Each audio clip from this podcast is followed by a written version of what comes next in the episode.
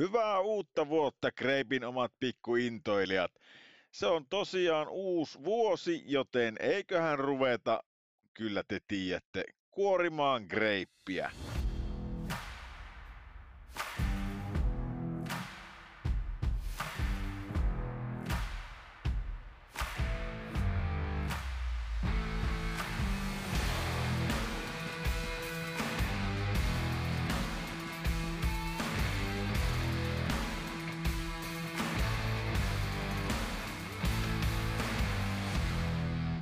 Ruuti on lakannut haisemasta, pauke on loppunut ja uuden vuoden lupaukset on aika ruveta lunastamaan.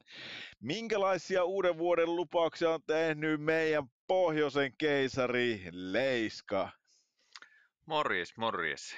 Joo, ei tässä kun vanhoja vuosia miettii, niin ei enää uskalla tehdä paljon uuden vuoden lupauksia, että ne aina menee niin vihkoon, niin se on, se on jäänyt tota, tällä kertaa tekemään. Eikä ole mitään perinteisiä, mä laihutan 10 kiloa tai mä alan käymään salilla tai, tai tota noin, niin lopetan tupakoin, niin toki näet poltakaan, mutta lopeta, lopetan nuuskakäytön tai joku vastaava, eikä mitään tämmöisiä lupauksia tullut tehtyä. Ei, ei, ollut, ei tullut oikein tehtyä mitään, että tota, oli muutenkin kohtuu rauhallinen uusi vuosi tossa, että tota, tuli vähän, vähän tota, ruokaa syötyä ja toki muutama, muutama kylläkin imastua, mutta siinä se meni.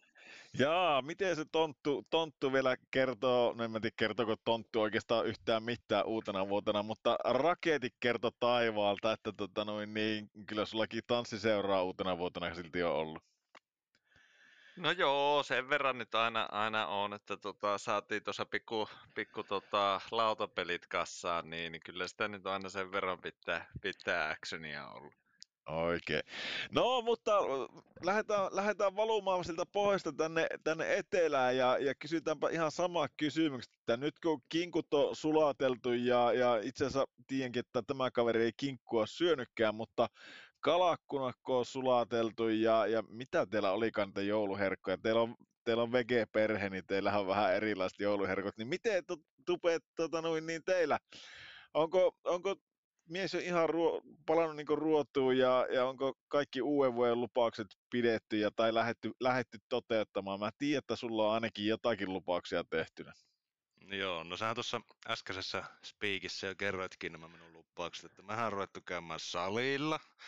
Täällä on tissit, tissit kippenä ollaan nyt, kun toissa, oli, milloin se oli toissa päivänä käytiin ensimmäisen kerran, niin Kyllä. kiristää joka paikkaan niin mä perkeleesti. Ja sitten toisekseen niin jo toista päivää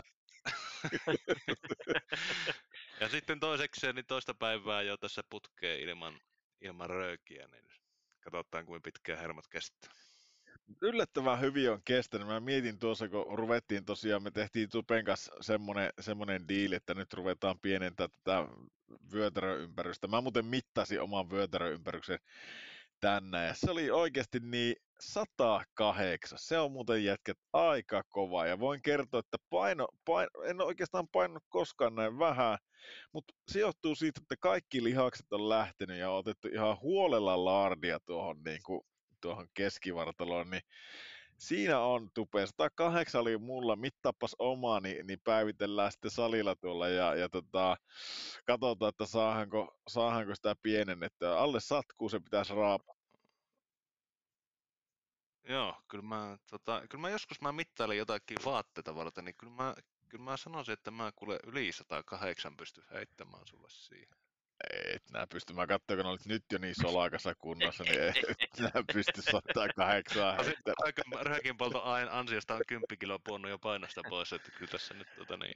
Niinkö ne on ottanut tuon varassa lähden. Tiedätkö, mun on pakko Leiskalle kertoa, Tupehan on maailman huonoin niin tämmönen treenikaveri siinä mielessä, että jos sovitaan joku aika, vaikka niin tänään aamulla, että kello 10, että niin. aloitetaan reenit. Sehän tarkoittaa, mitä sulle tarkoittaa kello 10? Eikö olekin se sitä, että... Kymmeneltä ollaan huudella.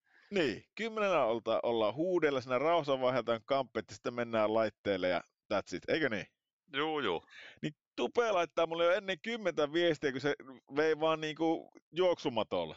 Niin eihän se, mikä se semmonen kello kymmenen on, että se niin, kaveri niin, on jo niinku, se on vähän joo, niinku... Se on, Se ottaa etkoja jo siellä. Niin, tota, sillä kato menee. hirviä hinku saada rasvaa pois, kun ei se, se on kato pitkä prosessi, ei se tupe, ei se näin mene. Mutta Niin, ja tuossa on muuten piru hyvä, että Tupeko on lopettanut tuo tupakin polton, niin, niin sehän ei ruokahaluja yhtään lisää kuulemma. Ei se juurikaan varmaan. Joo. Joo, ei, pakko vielä sanoa sen verran, eilen, eilen tuossa kun teidänkin kanssa so- soiteltiin, mun mielestä ihan hyvä tarina, voi sitten kuulijat itse päättää, että onko hyvä tarina vai ei, mutta meillä oli rouva tota, innostunut, se oli kattonut, kun Anni Hautala, entinen Hautala, mikä se on Ihamäki nykyään, niin se oli tehnyt postannut, voisiko TikTokkiin tai jonnekin postannut semmoisen niinku, ostanut tämmöisen pesanoleivän ja, ja sitten semmoisen jumalattoman kokoisen brie-juusto tota noin, niin, semmoisen iso möhkö sinne ja, ja kaivannut se leivän sisuksen tavallaan pois, että siihen reunoihin jäi semmoiset palaset, kun sitä viipaloitiin. No, mä teen tämän lyhyeksi tämän tarinan. Tehtiin semmoinen leipä, missä oli valakojuusto, kokonainen kiekko siellä sisällä uunissa ja sitten se suli, kun sitä söi siinä, niin No ei mitään, imastiin se huiviin ja muutenkin eilen, eilen tehtiin kaikkea tämän uuden, uuden kotiin eteen ja syötiin vähän heikosti, aika suolasta safkaa ja näin poispäin, niin aamulla kun heräsi siinä, niin oli oikeasti niin, oli varmasti silmät ihan muurautunut umpeen, musta tuntui, että nyt on veitty suolaa aivan huolella, että tuli semmoinen olo, että nyt ei muuten brijuustoihin enää, voi Oliko mu- tauko. Oliko muuten hyvä? Oli, Maistu oli, oli äärettömän hyvä, mutta mä luulen, että se on tarkoitettu semmoiselle niin isommalle porukalle, että sitten pystyy niin napsi, napsuttelee iso leipä kuitenkin ja näin, niin me veettiin rouvan kanssa kahteen Pekkaan, sitten kun rouva tietenkin se osaa hillitä sille, että se on sille, että no, että mä se joku pari-kolme palasta vetää siinä ja sitten sillä jää siihen, niin kato, itsellähän ei anna luonto periksi, jos on leipää siinä ja hyvää juustoa, niin ethän voi jättää sitä siihen. Sehän menee pilalle, eihän sitä Joo. roski voi laittaa. Niin, ja jos se tuoreeltaan on siinä, niin mikä sen parasta? Joo, et kyllä mä oon niinku, mä oon venyttänyt tuon 108 on nyt ihan maksimi, mitä tähän pystyy venyttämään, niin lähdetään, lähdetään Vele uusi, uusi teema on tota, noin niin vuodelle 23, niin alle satku. Enkä puhu killoista, vaan vyötäröstä. Mulla on ihan sama, mitä ne kilot on. Nyt aletaan nostaa nimittäin ne lihakset takaisin. Tonne. Toki ei tässä ikinä mikään niinku Schwarzeneggeri olla oltu, mutta joka tapauksessa. Joo, Eli ei- siinäpä ne munkin kuuluu nyt, jos kiitos vaan, tuli, tuli varmaan oikeastaan siinä, siinä kaikki, niin ei tarvi sen enempää päivitellä. Mutta ää, tänään niin startataan vaan tavallaan tähän vuoteen 2023 silleen, että tänään on tosiaan ensimmäinen päivä, kun tätä tehdään ja, ja tota noin, niin, vuoden ensimmäinen päivä. Niin tota, käydään pikaisesti vähän tota, nuorten, nuorten MM-kisoja läpi tuossa ja sen jälkeen päästetään tuo meidän vieras, otetaan ensimmäinen osio Sakusta, Saku, Martikaisen Saku, ää, Kloottenin, Kloottenin valmentaja, niin, niin päästetään Saku ääneen ja, ja, ja sitten taas ensi viikolla niin hypätään vähän, vähän syvempään päätyyn. Tupe, sulla oli jotakin vielä mielen päällä. Pitäisikö meidän yleisölle kertoa, mitä me on suunniteltu 23 vuoden keväälle? Joo, annahan, anna tulla. Sulla on siellä kalenteri, mitä, mitä kaikkea meillä on luvassa, mutta, mutta ennen kuin sanot, niin mä voin sanoa, että meillä tulee ole äh, hyvin monipuolinen kattaus vieraita. Meillä tulee olemaan vieraita myös jääkiekon ulkopuolelta, ja, ja tota noin, niin, ne, ketä, ketä kiekkoa seuraa, niin voin kertoa, että tulee olemaan niin kuin sen tason pelimiehiä, että varmasti tunnistatte, siellä on, on ää, elitseerieniä pelanneita kiekkoilijoita, liikakiekkoilijoita, KHL pelanneita, Mm, muutama NHL-vetokin on tuolla, katsotaan miten, miten nuo NR-kaverit, kuinka paljon niitä kiinnostaa tämmöinen vähän pienemmän budjetin podcasti, mutta, mutta ko, kova ko- yritys on saada, saada niitä kavereita, mutta sitten, sitten mennään kyllä semmoisillekin alueille, en vitsi itse asiassa enempää niistä edes kertoa, kertoa ne tulee, tuluko sitten yllätyksenä, mutta tota, mennään kyllä niin kuin niin sanotusti värityskirjatermein niin rajojen ulkopuolelle ihan huolella, mutta Tupe, kerropa sinä. No joo, sen enempää kantaa ottamatta siihen, että millä on mitäkin, mutta tammikuun lopussahan meillä alkaa VRC-kausi. Mm. Se tulee uutena meille siitä, että no en tiedä uutena, ollaanhan me Kallesta tuossa höpötelty, mutta meillä on tässä kaksi raudalla lujaa tota, niin, autourheiluasiantuntijaa siellä Oulun ja Oulu ja tota, mikä se on se asualue, missä te asuttekaan nyt, niin siellä Kytölä. päässä, Kytölän päässä, niin tota, otetaan se VRC siihen ja sen lisäksi nuo F1. Mä oon nyt sitä sinun suosittelemaan dokumenttia tässä kairannut läpi sitä, että miten tota, nyt ollaan toinen tuotanton kanssa tuossa menossa, niin minäkin olen kohta F1-asiantuntija. Se on oikein, se on oikein. Se on Mitä hyvä. oot, muuten, mitä oot muuten tykännyt siitä? Niinpä. No siis yllättävän paljonhan siellä on sitä semmoista kyräilyä ja paskan puhumista ja semmoista vittuilua toisille ja sitten sitä tallin keskinäistä sitä, niin sehän on yllättävän mielenkiintoista. No eikö oo? Siis, Mä en siinä, tiedä kuinka paljon sitä näkee siinä itse, kun sä katsot niitä kilpailuja, vaan ilman tämmöisiä dokumentteja, niin eihän niitä nyt varmaan tiedä, mutta ei, mutta Kreippi tietää sitten jatkossa. Päästään, päästään tota noin niin. No se on totta, pureutaan F1 ja katsotaan, katsotaan mitä vieraita sen tiimoilta saadaan aikaiseksi. Sitten mitä muuta? öö, no Leiskahan on meidän UFC-kurista ja asiantuntija. Joo, Leiska Sieltä tietää. tulee. Joo, eli UFC-maailmaan hypätään, vapaaottelun maailmaan. Siellä on meillä ää, vierasta tulossa, joka, joka tietää UFCstä sen vähän enemmänkin. Sen lisäksi meillä on Leiska tosiaan, joka tietää äär, äärimmäisen paljon UFCstä, niin annetaan Leiskankin sitten briljeerata jossakin. Mitäs muuta? Mitäs meillä sitten siellä oli tota, kesällä on yleisurheilu MM-kisat. Joo, Siitä ehkä kotimaisia vieraita, joo. jos hyvin käy. Sitten meillä on ö, talvilajien MM-kisat on huhtikuun lopussa. Joo. Ja olikos vielä muuta? Olikas siellä vai? Jääkiekko MM-kisat. Jääkiekko MM-kisat on tulossa, playerit on tulossa, ää, NR, NR-playerit on tulossa. Totta kai se NR.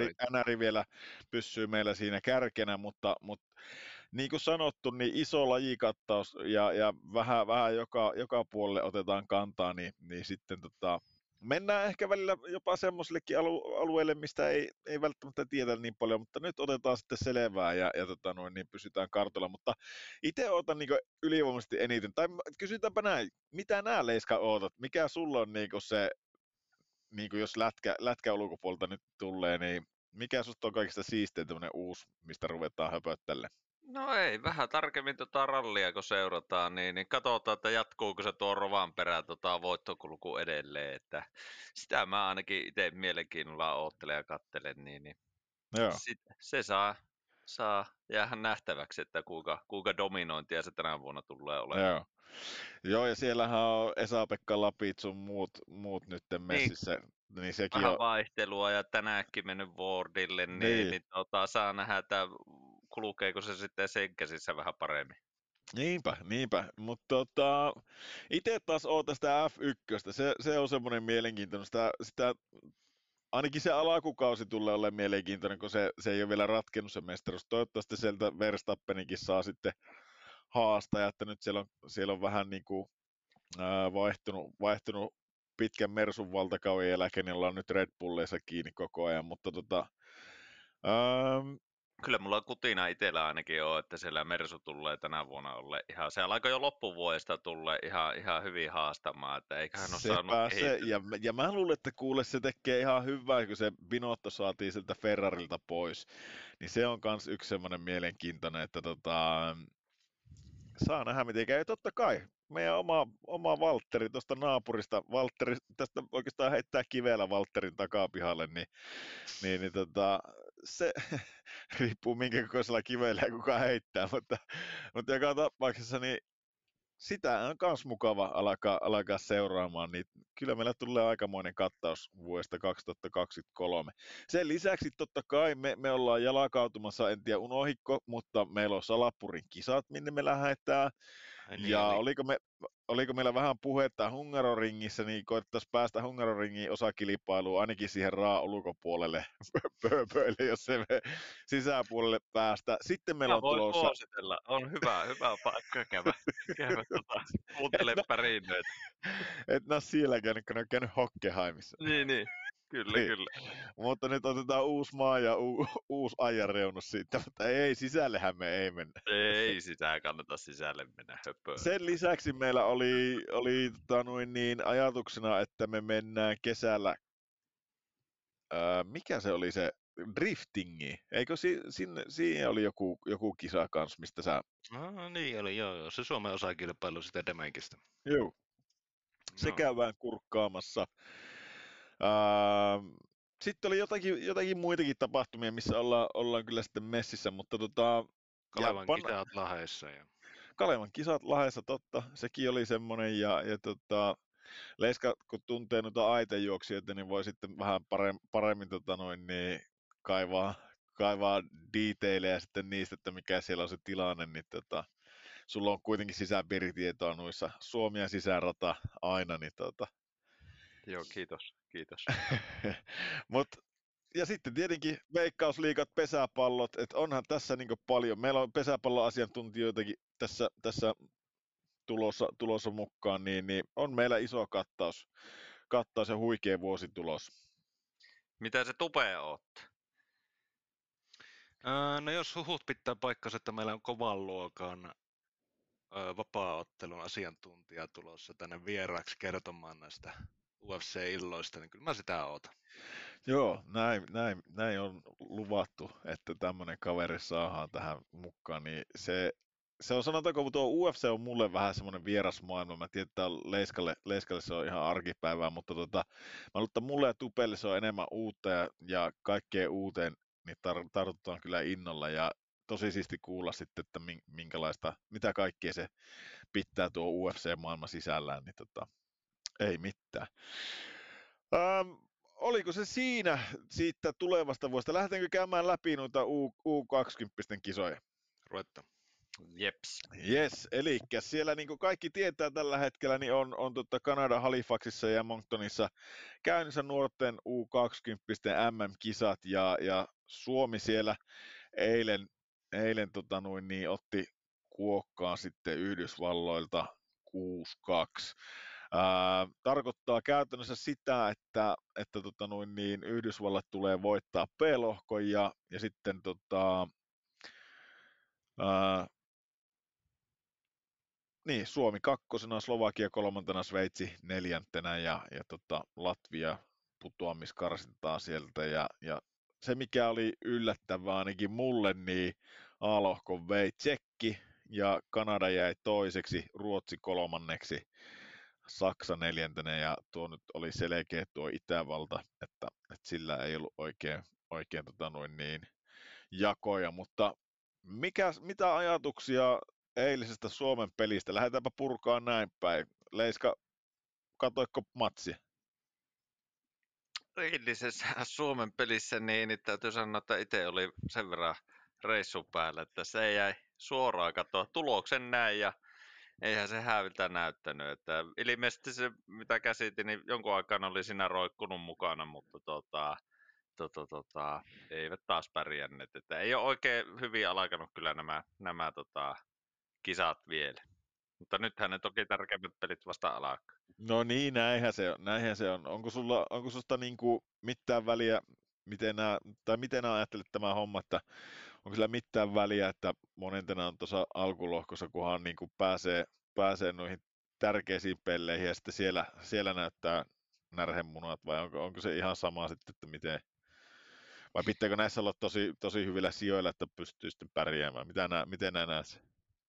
Ei sinänsä, että eikä se ole tuo, jo niin kuin näki tuosta Kanadastakin, että eipä ne nekään voittanut sitä omaa lohkoa, että nyt ne vasta tosi pelit alkaa, että siellä vaan kun onnistuu, niin, niin tota, tästähän voi vielä tulla mitä vaan. Kyllä. Miten Tupe, katoiko sä eilen peli? Joo, kyllä mä... Mm, mitähän mä olisin kattonut? Jonkun verran matkaa toista erää siinä, kun ne rupes sitten jenkit saamaan niitä maaleja, niin sitten mä taisin lähteä nukkumaan sinne. Mä... Taisit Ihan koko lähteä. peliä. No kun en mä muista enää, mitä se kello olisi. Otitko muuten eilen viiniä? No hyvin varovasti, kun tänään piti olla kympiltä salilla, niin ei sitä nyt ihan hirveästi voi. Okei, okay, eikö mä, että oli kyllä sen takia. Silläkö, se... sill- silläkö ne olit jo puolikymmeneltä siellä polkemassa? niin. Ei ole morkkisviinit alta Ei, pois.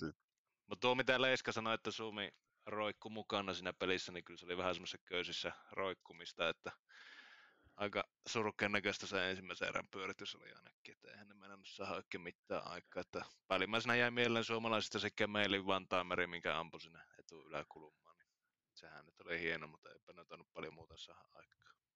Joo. No joo, ei siinä ihan, ihan hirveästi, hirveästi pallaa kyllä ollut, että kyllä niin eka eräkin, niin, niin, niin se näki, sitten jo näki, että, että kyllä tässä ollaan niin kuin joko huonosti valmistautuneita tai jotakin muuta, mutta ei se, ei se jalka kulkenut, että, että semmoinen Latvia-ottelun jatkumo, jatkumo siinä oikeastaan oli, että ei se, ei se peli mitenkään niin kuin tavallaan peliytimessä. Sitä mä mietin, että miten niin kuin, no, tuostahan oli tietenkin tieto, että ei tuo pelikään mitään ihan jäätävää on, mutta että kyllä niin luvattoman helppoa sinne, sinne kyllä eilen meni ja en tiedä. En tiedä, mutta se mi- mihin mä kiinnitin huomiota, mä, mä en oikeastaan miettinyt niinkään, sen mä sanon kanssa, että se Kemelin maali, se lämärä, se oli tosi hieno. Se, se oli, se oli maailmanluokan maa, maali, ei siinä mitään. Mutta tota, se, kenen mä niin kiinnitin huomiota, niin oli se, se Jenkkien se Jimmy Snuggerud. Niin se, se, oli ihan sika hyvällä pelipäällä ja se, se pelasi niin tosi hyvän peli.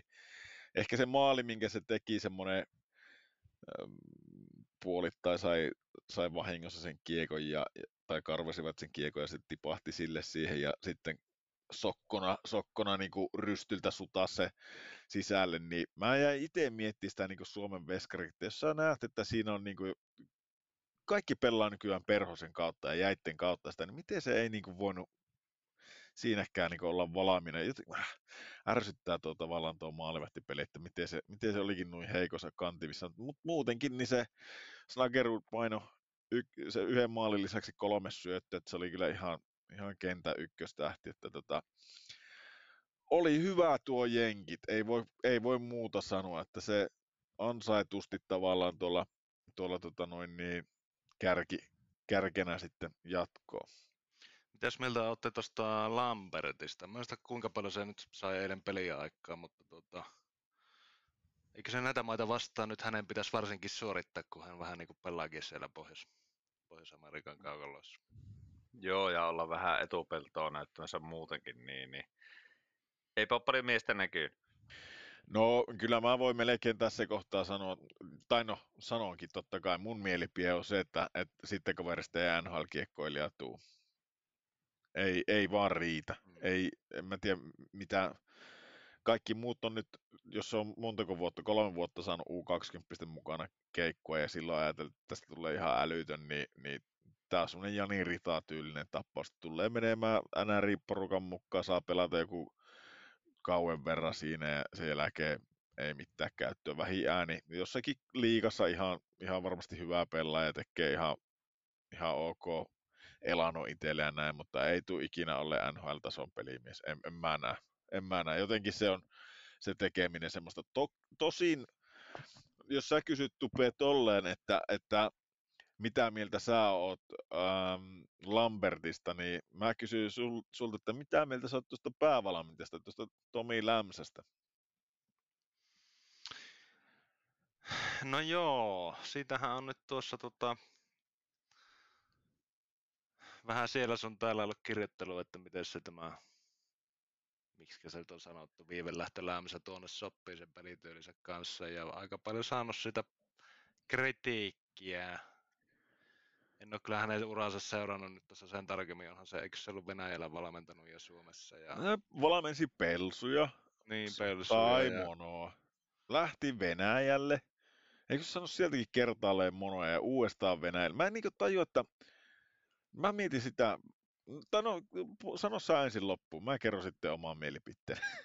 niin, niin, en mä, ehkä se ei ole ehkä ihan niin kuin oikea paikka hänelle. Nyt hän oli jotenkin ruvennut jo vähän syyttelemään niin kuin pelaajamateriaalia, että ei tällä nyt oikein vaan pärjää näissä karkeloissa. Ja...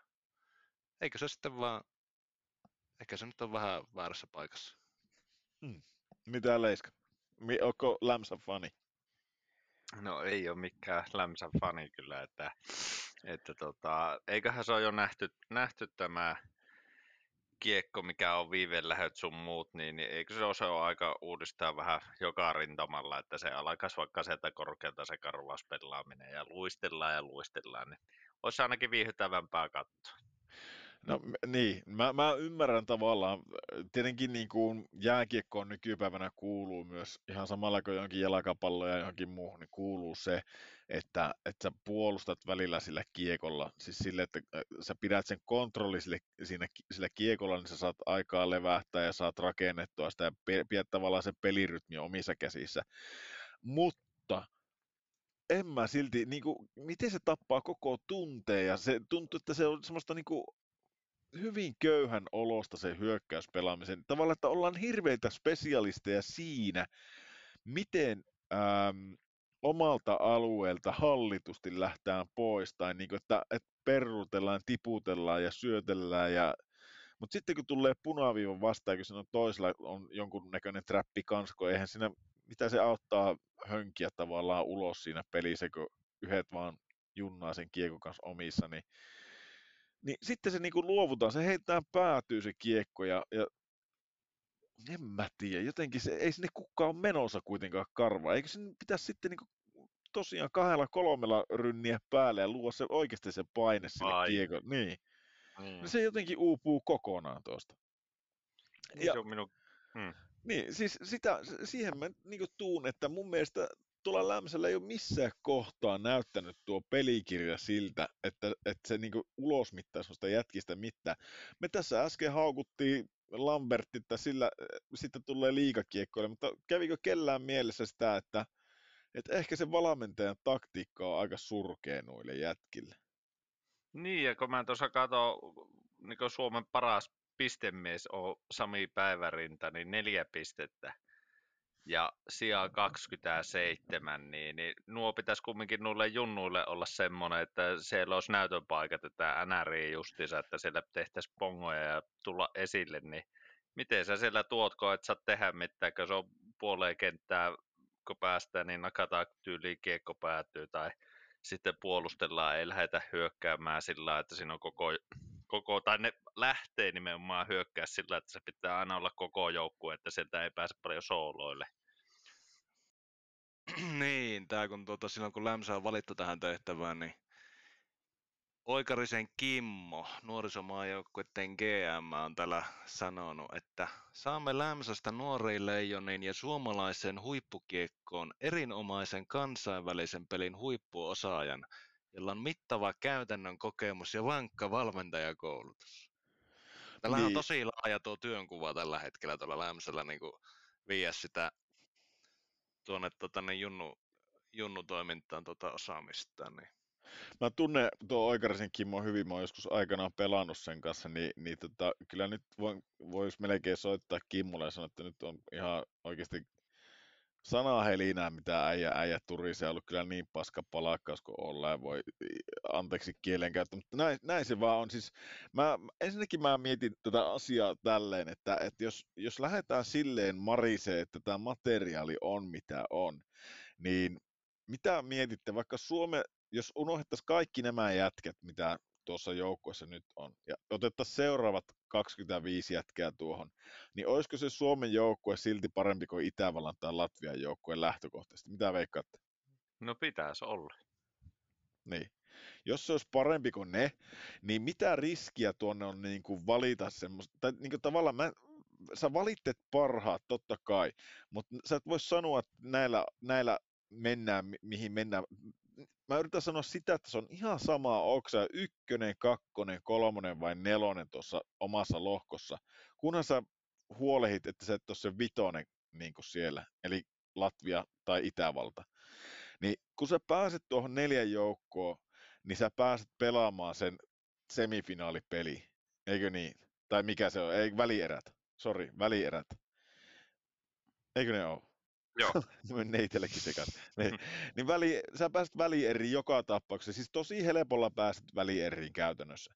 Niin tavallaan mä, mä mietin sitä, että miksi et sä lähti sillä tatsilla tuonne, että lähde tekemään sinne jotakin semmoista, niin kuin, ota, ota ne jätkät kassaa, juttele niiden kanssa, että millä tyylillä me pelataan tää, että kiinnostaako teitä oikeasti tämä perruuttelu, vai pannaanko täys rockerolli päälle, mitä kukaan ei oota, mitä jos karvataanko elukat, mitä jos niin kuin, takakarvataanko elukat, tullaan täysillä ommiin, pannaan kroppaa likkoon, lähdetään ihan sikanopia alueelta pois, käännetään peliä, kukaan ei osaa odottaa sitä, kun ne on kaikki ottaa vaan sitä viivelähtöä ja kiekkokontrollia, mitä jos, mitä jos lähdetäänkin pelaa ihan toisella tavalla, niin mitä luulette, kuinka monta kertaa enemmän niin kuin porukka olisi liekeissä ensinnäkin, kun ne pelaa tuolla, kuinka paljon niin kuin enemmän kaikki tykkää seurata sitä, ja kuinka monet nuista niin yllätettäisiin housut jalassa siitä, että tota noin, niin, oho, mitä peliä Suomi pelaa. Tämähän on aika, aika niin kuin vauhtilätkä. Näiden kanssa tulee hiki. Et niin kuin, mä veik- eihän nulla jätkillä tule enää nykypäivänä hikikö. Eihän sillä kun saadaan kiekko, niin pelataan alaspäin ja käydään maalin takana huilaamassa 30 sekkaa ja sen jälkeen lähdetään ehkä ylöspäin ja tullaan sitten taas uudestaan takaisin. Siis tiedättekö mitä mä tarkoitan? Mm. Mm. Kun tämähän on nimenomaan semmoinen näytön paikka, semmoinen niin kuin, oikein semmoinen ilottelun paikka. Jos nää saat sen joukkueen hyvälle niin kuin moodille ja hyvälle tuulelle, nähän saat näistä jätkistä irti vaikka ja mitä. Mutta jos nää sanot kaikille siellä, että elä, elä, elä, elä punaisella päätyy, ja sitten niin rykelmään tuohon ja, ja perrutellaan, ja kyllä ne tekee virheen, tai kyllä me päästään ylivoimalle, niin ylivoimalla me ratkotaan. Mutta kun me ei ratkota. Ylivoima on ollut ihan surkeata, alivoimakin ei, ei, ei vaan toimi. Mm. Niin en mä tiedä. Olisiko se sille, että Vele ottaisi seuraavaksi nuo U20 haltuun ja, ja kävisi pärrättää kultamitalin kaulaa? Soita sille, kato sille tutulle, että nyt Oikariselle, on niin. kovaa luu, kovaa luu tulossa. Niin, ja voit antaa statementin siinä, että, että nyt tulee semmoinen valmentaja, mistä, millä ei ole minkäännäköistä kansainvälistä uraa alla, eikä minkäännäköisiä valmennustitteleitä, eikä ole koulutustakaan, mutta tulee tekemään pirun, pirun verran kovaa jälkeä tänne. Mitähän tuo Oikarinen sanoi? Saattaisiko me Oikarinen meille vieraaksi? Pitäisikö mun Saat- kysyä? Mä voin Kimmoa kysyä kyllä meille. Tuu itse Kimmo kertoa, miten tämä homma meni. Mut hei, täällä tota, niin, tuohon, niin täällähän tota, jos niinku katsotaan minkälainen työjako on Jalosella ja sitten Lämsellä ja tuolla Oikarisella, niin Jalosella lukee, että Suomikiekon painopisteiden rakentaminen koko, suo- koko suomalaisen jääkiekon käyttöön ja seurayhteistyöhön. Sitten Lämsällä Suomikiekon painopisteiden jalkauttaminen seurakenttään. Mm. Eli sitähän niin kun mennään sitä, eikö tämä tarkoita käytännössä, että sitä pakittelua rakennetaan alhaalta asti. Joo, joo. Niin, niin, tai siis niin, niin, kyllä, kyllä, kyllä, kyllä, mutta siis, no joo, nyt kun äh, tuo Saku jakso tulee, niin Saku itse on ollut se Junnumaan mukana ja, ja U18 kisakki kävi tuossa läpi, niin kertoo hyvin, hyvin siitä, että mitä nuo junnuvalmentajat tai nuo U20 päävalmentaja ja U8, U18 päävalmentaja, ne on täyspäiväisiä valmentajia, niille maksetaan ihan hyvää liksaa tuosta hommasta. Niiden tehtävä on kiertää niin kuin seurajoukkueen tasolla, tasolla katsomassa noita pelaajia läpi ja, ja käydä, käydä niitä keskusteluita valmentajien kanssa, miten kehitetään, mitä tehdään, niin on se surkeata, jos joku lämsä antaa siellä niin kuin vinkkeliä, että hei, että nyt pitäisi, pitäisi niin kuin opetellaan perruuttelle ja kiekkokontrollia tai jotakin vastaavaa, että en, huono, huonoon suuntaan mun mielestä mennään, ei, ei voi mitään. Voisiko se onnistua silleen, että joka ikäluokassa pelattaisiin erilaista jääkiekkoa? No, miksi se ei olisi- voisi? Sehän, sehän kartuttaisi täysin sitä sun repertuaria, niin kuin, öö, että et, niin kuin, sä osaisit paljon monipuolisemmin niitä asioita, varautua erilaisiin tilanteisiin, erilaisia pelitaktiikoita, eri... Eihän sitä mit, mitä haittaa sitä on. Miksi se pitää olla silleen, että ää, mik- miksi se pitää olla niin tuloshakusta jo 15-vuotiaasta lähtien, kun kuitenkin ne liksat aletaan tekemään vasta tuolla, kun oot NRissä tai oot, oot niinku 20 plus. En mä tiedä. Mm. O- olisiko siitä, olisiko siitä mitään, okei, no kyllähän niin tuossa Saku haastattelussakin tulee ilmi hyvin se, että, että niin kuin, kyllä nuo seurajoukkuekin niin melkein läpi, läpi koko oma junioriportaikon, niin pyrkii pelaamaan, tai ainakin niitä tiettyjä elementtejä pitämään, pitämään niin kuin omissa joukkueissa, että, että tota noin, niin, ehkä, ehkä se näin on. Eikä siinä mitään pahaa. Esimerkiksi jos me otetaan vaikka Oulun kärpät, niin kyllähän siellä niin panostetaan siihen, että, että sä oot tosi vikkelä, vikkelä kintuistas ja, ja ää, tavallaan olisi, olisi tosi luova pelaaja ja semmoinen niin kuin, se, on tietynlainen brändi tavallaan se kärpäkki. Ja voisin ku- kuvitella, että joku IFK on, on tietynlainen brändi. Tiedätkö, sille ihan juniorista lähtien, että on IFK A-junnukin, ne on vähän romuluisemmat kuin muut, samoin P ja C-junnukin on vähän, että et siellä se brändi on tietyn tapainen ja siellä pelataan tietyn tasosta kiekkoa ja se tulee ihan ylhäältä asti edustuksesta.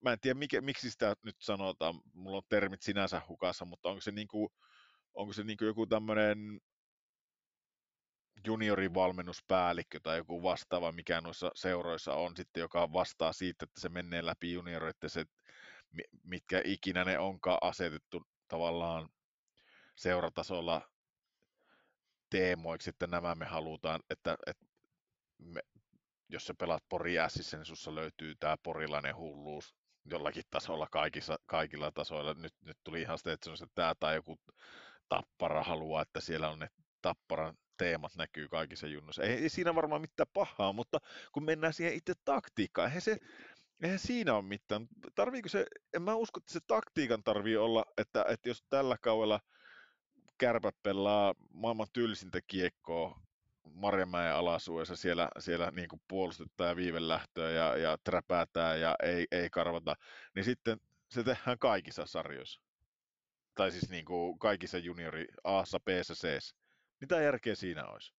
Niin, varmaan kato justi, mutta sitähän se onkin, että sitä varmaan voisi kuvitella, että Maria Mäkikin pitää koulutuksia näille juniorivalmentajille ja että mennään tämän mukaan, että ne kaikki kato reenaa samaa pelitappaa ja jokuhan sillä pitää olla laadunvalvoja, että se... Joo, joo, joo, ja kyllä mä sen ymmärrän, ehkä Aassa mä ymmärrän, että se pelitapa olisi aika lähellä niin kuin edustusta sen takia, että siitä on sitten helppo hypätä tavallaan siihen edustuksen matkaan sitten, mutta jos ajatellaan kärppiäkin, niin miten sä jostakin A-junnusta hypit sieltä? Nyt, nytkin niin suuri osa, suuri osa nyt kärppien junnuista, niin nehän polkee lainalle ne mestikseen tai johonkin toisiin seuroihin, saipoihin tai sun muihin, kun ei niillä ole tilaa. Ne ostaa sinne kaksi metriä Marko Anttilaa ja sitten ne yrittää seuraavaksi ostaa 2,13 metriä Lauri Markkasta sinne varmaan.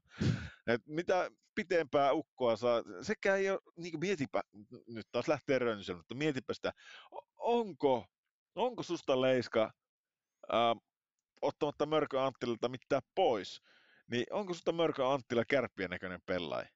No ei ollut ainakaan silloin, kun se sainattiin, mutta tota, tota, tota, on se ihan hyvin, hyvin siellä pelannutkin, vaikka se on sen näköinen. Että... Niin en mä, en mä sitä sano, etteikö se ole hyvin pelannut ja mm. etteikö se ole niin hyvä pelaa. Enkä mä ota siltä mitään pois. Tämä ei ollut niin kuin isku vyö alle. Mutta mä tarkoitan sitä, että onko se kärppien näköinen pelaaja. M- m- miten sä mielet kärppäpelaaja? Minkä näköinen on kärppäpelaaja? Nopea, taitava. Niin, niin, vipeiltäjä. Niin, semmoinen ja... niin kuin kärppää on. Niin, niin. Mm. Ei, se ole, ei, ei kärpät ole kaksimetrisiä. Ei, ei, ei joo, ole. ei. Mutta mut tämä tää siitä sitten, ei, eikä siinä sen enempää. Tarvii joskus kysyä, se, tai voi ja seuraavilta vierailta kysyä, että miten, miten tuo niin kuin menee, näkyykö se jotenkin, menneekö ne joka, joka junnun tasolla sitten, yritetäänkö niitä ajaa eteenpäin, noita samoja, samoja teesejä tavallaan. Mutta joo, en mä edes enää muista, mitä me purettiin. Olisiko se ollut se lämsä, lämsä mitä tässä niinku yritettiin niin. sanoa, että ulos ja, ja tota noin, niin Martikaisen Sakutilalla. Kyllä. Kyllä. Pitäisikö me ottaa veikkaus nyt, kun Suomi-Ruotsi on huomenna, että miten käy? Otetaan vaan. Mikä veikkaus? Hei, otetaan, otetaan tulosveikkaus. Ja se, kellä osuu lähimmäksi meistä, niin, niin mitä se saa? Teiltä, niin kuin niiltä kahdelta sitten, jotka ei osunut niin lähelle. Mikä olisi semmoinen hyvä? Onko se kuivat, kuivat viinipullot, ne mökkiin laaheksella olevat voi ottaa sitä pikkuhuikasta. va- vai onko se silleen, että tota noin niin, voittaa molemmilta lounaa? Otetaanko näin? Otetaanko tämmöinen helppo? Joo. No niin. Tupe, aloita. Öö, No joo, mä katsoin, Ruotsi on pelannut niin hyvää alivoimaa ja Suomi niin paskaa ylivoimaa, vaikka Ruotsilla taitaa ylivoima olla vieläkin huonompi kuin Suomella, niin mä veikkaan, että suomalaiset ei saa taaskaan mitään aikaa ja Ruotsi marssii Suomen yli 4-1.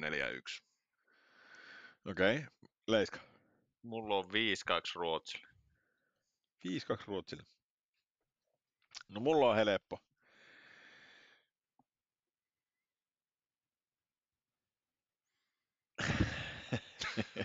Eikö Ruotsi mestariveskarikki, mitä sä hehkutit? No on, no, mä mietin, että mä sanon tähän 6-1 Ruotsille. 6-1 Ruotsi. Suomi murenee ihan täys, ei voi mitään. No mitä mieltä te olette muuten tuosta Kanada ykkösäijästä, Conor Bedard? Onko ollut pikkupäällikkö? No onhan se. Neljä peliä, 18 ponga. Mm. Ja varmaan, varmaan, no joo, aika, aika paljon niistä tuli Saksaa Itävalta vastaan varmaan, mutta mut, tota noin niin, joka tapauksessa onhan se, onhan se ihan käsittämättömän hyvä äijä, että kyllä mä niinku tällä hetkellä, jos mä olisin NRissä, niin, niin, niin tota, GM-nä noiden, noiden joukkueiden, jotka on tuolla pohjilla, niin niiden GM, niin mä sanoisin suoraan, että hei, nyt. Aletapa häviää pelejä. Niin, lämiikää pitkin pleksiä, että ihan sama kun sä oot tyhjän maalipaikan, niin lämää se toloppa, niin mä annan tonnin bonuksen sua. Ei, ei niin mitään järkeä yrittääkään voittaa. Se, joka saa tuon, niin se on kyllä niin kuin taas askeleen lähempänä, mutta miltä se teistä vaikuttaisi, jos siellä olisi, olisikin tota noin niin tuo jos se menisi Anaheimin Segrasin kanssa, olisiko se, olisiko se kova kaksikko siellä? Todennäköisesti kovaa mihin vaan se menneekään, menneekään että en tiedä, en tiedä. Kyllä se, kyllä se olisi kova. Ois se kova. Se on ihan sama tosiaan, mihin se menee, mutta siellä, no en tiedä. Olisiko se sitten hyvä, jos se menisi Rangersiin? Just katsoin tuossa yhden, yhden artikkelin, että ää, mitä siinä, mitä sinne olikaan mennyt? Se oli mennyt äh, Kravtsovi, sitten oliko se joku, oliko se Lind, Lindmark vai Lundmark vai mikä se oli se yksi ruotsalainen, minkä ne savusti ulos. Sitten oli Kaapo Kakko, Alexis Lafernier, kaikki, kaikki näitä neljä, kaikki oli ykkös-kakkoskierroksen pelaajia, mistä piti tulla ihan älyttömiä, niin yhdestäkään ei ole tullut mitään. Onko, onko tuossa Rangersin niin kuin, tekemiseen jotakin pikkasen vikkaa sitten, kun ne saa vihdoin ja viimein noita, noita äijä huippukier- huippuvarauksia, niin ei ne saa niistä otettua mitään irti, että sitten, sitten taas Onko muut niiltä vuosilta, kun Tuomo Ruutu oli siellä juniorikehittäjänä? en tiedä, en tiedä. Mutta itse asiassa ei se ole edes tuo Anaheimin viimeisenä tällä hetkellä, että kyllä se on tuo Chicago, joka on siellä. Niin, mutta, mutta siellä olisi niinku Kolumbuksellakin, niin eikö se nyt kannattaisi ihan suoraan kekäläisen nyt myyä kaikki niin jätesäkit vekee tuolta ja antaa, ottaa niitä junnuja tuonne pelaamaan. Ja olisi tämän vuoden saanut kokemusta NRistä, niin sitten kun ne sais Kolumbuskaan ei ole kuitenkaan kuin neljän pisteen päässä Chicagosta, niin... No sitä niin, mä tuossa noitukin, kun ne meni voittaa kato Chicago tuossa ihan vasta, niin, tota, tota, tota, olisivat saaneet hävitä. Niin, että et se, se on niinku... Mm, en tiedä itse asiassa yksi aihe, mistä tullaan keskustelleen tulevana vuonna, niin on se, että, että mitä muutoksia tekisit niin tuohon NRin systeemiin, tuohon playerisysteemiin tai runkosarjaan, tekisitkö pelimuutoksia ja miten, miten jatkossa tekisit nämä, nämä tota noin, niin, playerit yleensäkin, että nythän nämä menee konferenssit, konfer, konferen, konferen, niin konferenssittain, en osaa puhua. Divisionittain ensin pääset jatkoon ja konferenssittain ää, tulee, tulee aina ne samat vastustajat, niin mitä jos muuttaisikin sille, että parhaat 16 pelaisi vastakkain ja, ja niin poispäin. Ja mitä, mitä sitten tuohon niin kuin, ää, tuohon, että lopetetaan pelaaminen, niin tietyssä kohtaa, tietyssä kohtaa sarjaa lyötäisiin tavallaan sarja poikki ja ne parhaimmin jatkas menoa ja sitten ne loput alkaisikin pelaa, niillä nollaan se sarjatilanne. Pelasti tietenkin kaikki aina saman verran pelejä, mutta nollaan se sarjatilanne ja ne alkaisi pelaa sitten, että kuka voittaa, voittaa sen alemman niin sanotun sarjan, niin, niin tota, saisi sitten sen varauksen, varauksen omiin nimiinsä. Mutta, mutta mennään niihin, se, se on aihe, aiheesta joskus toista, aina lähtee vähän rönsyille tämä homma, mutta tota, joo, Suomelle kaikki povataan kisojen loppumista tuohon, ja oliko meillä jotakin mestaruussuosikkia sitten tähän? Oliko, jos mä nyt pamautan omani, niin Tsekki on pelannut ihan jäätävän hieno kisat, ei valitettavasti tule mestaruutta voittanut. Mä sanon, että jenkit tulee viemään tämä pieni semmoinen niin kuin, ähm, pieni semmoinen niin sanottu upsetti tuolle Kana- Kanadalle, että ei ne, ei ne tätä kyllä vie. Mitä te olette mieltä? No en mä voi, mä en voi Kanadaa jättää mestaruudesta pois, että kyllä se Kanada, Kanada tämän tulee hoitaa. No mä veikkaan sitten, että no naapurin Hannu Hanhet vie kullan tänä, tänä vuonna. Okei, okay, okei. Okay. Mm. Yllättävät vielä tässä, vaikka ei nyt ole ehkä ihan koko aikaa niin timattista suorittaneetkaan. Niin, niin. Ähm, eikö se ole näin, että Tsekki pelaa Sveitsiä vastaan, kumpi menee jatkoon? Tsekki. Kanada pelaa Slovakia vastaan, kumpi Kanada. menee jatkoon? Kanada, joo. Ruotsi pelaa Suomea vastaan, kumpi menee jatkoon? Joo, Ruotsi.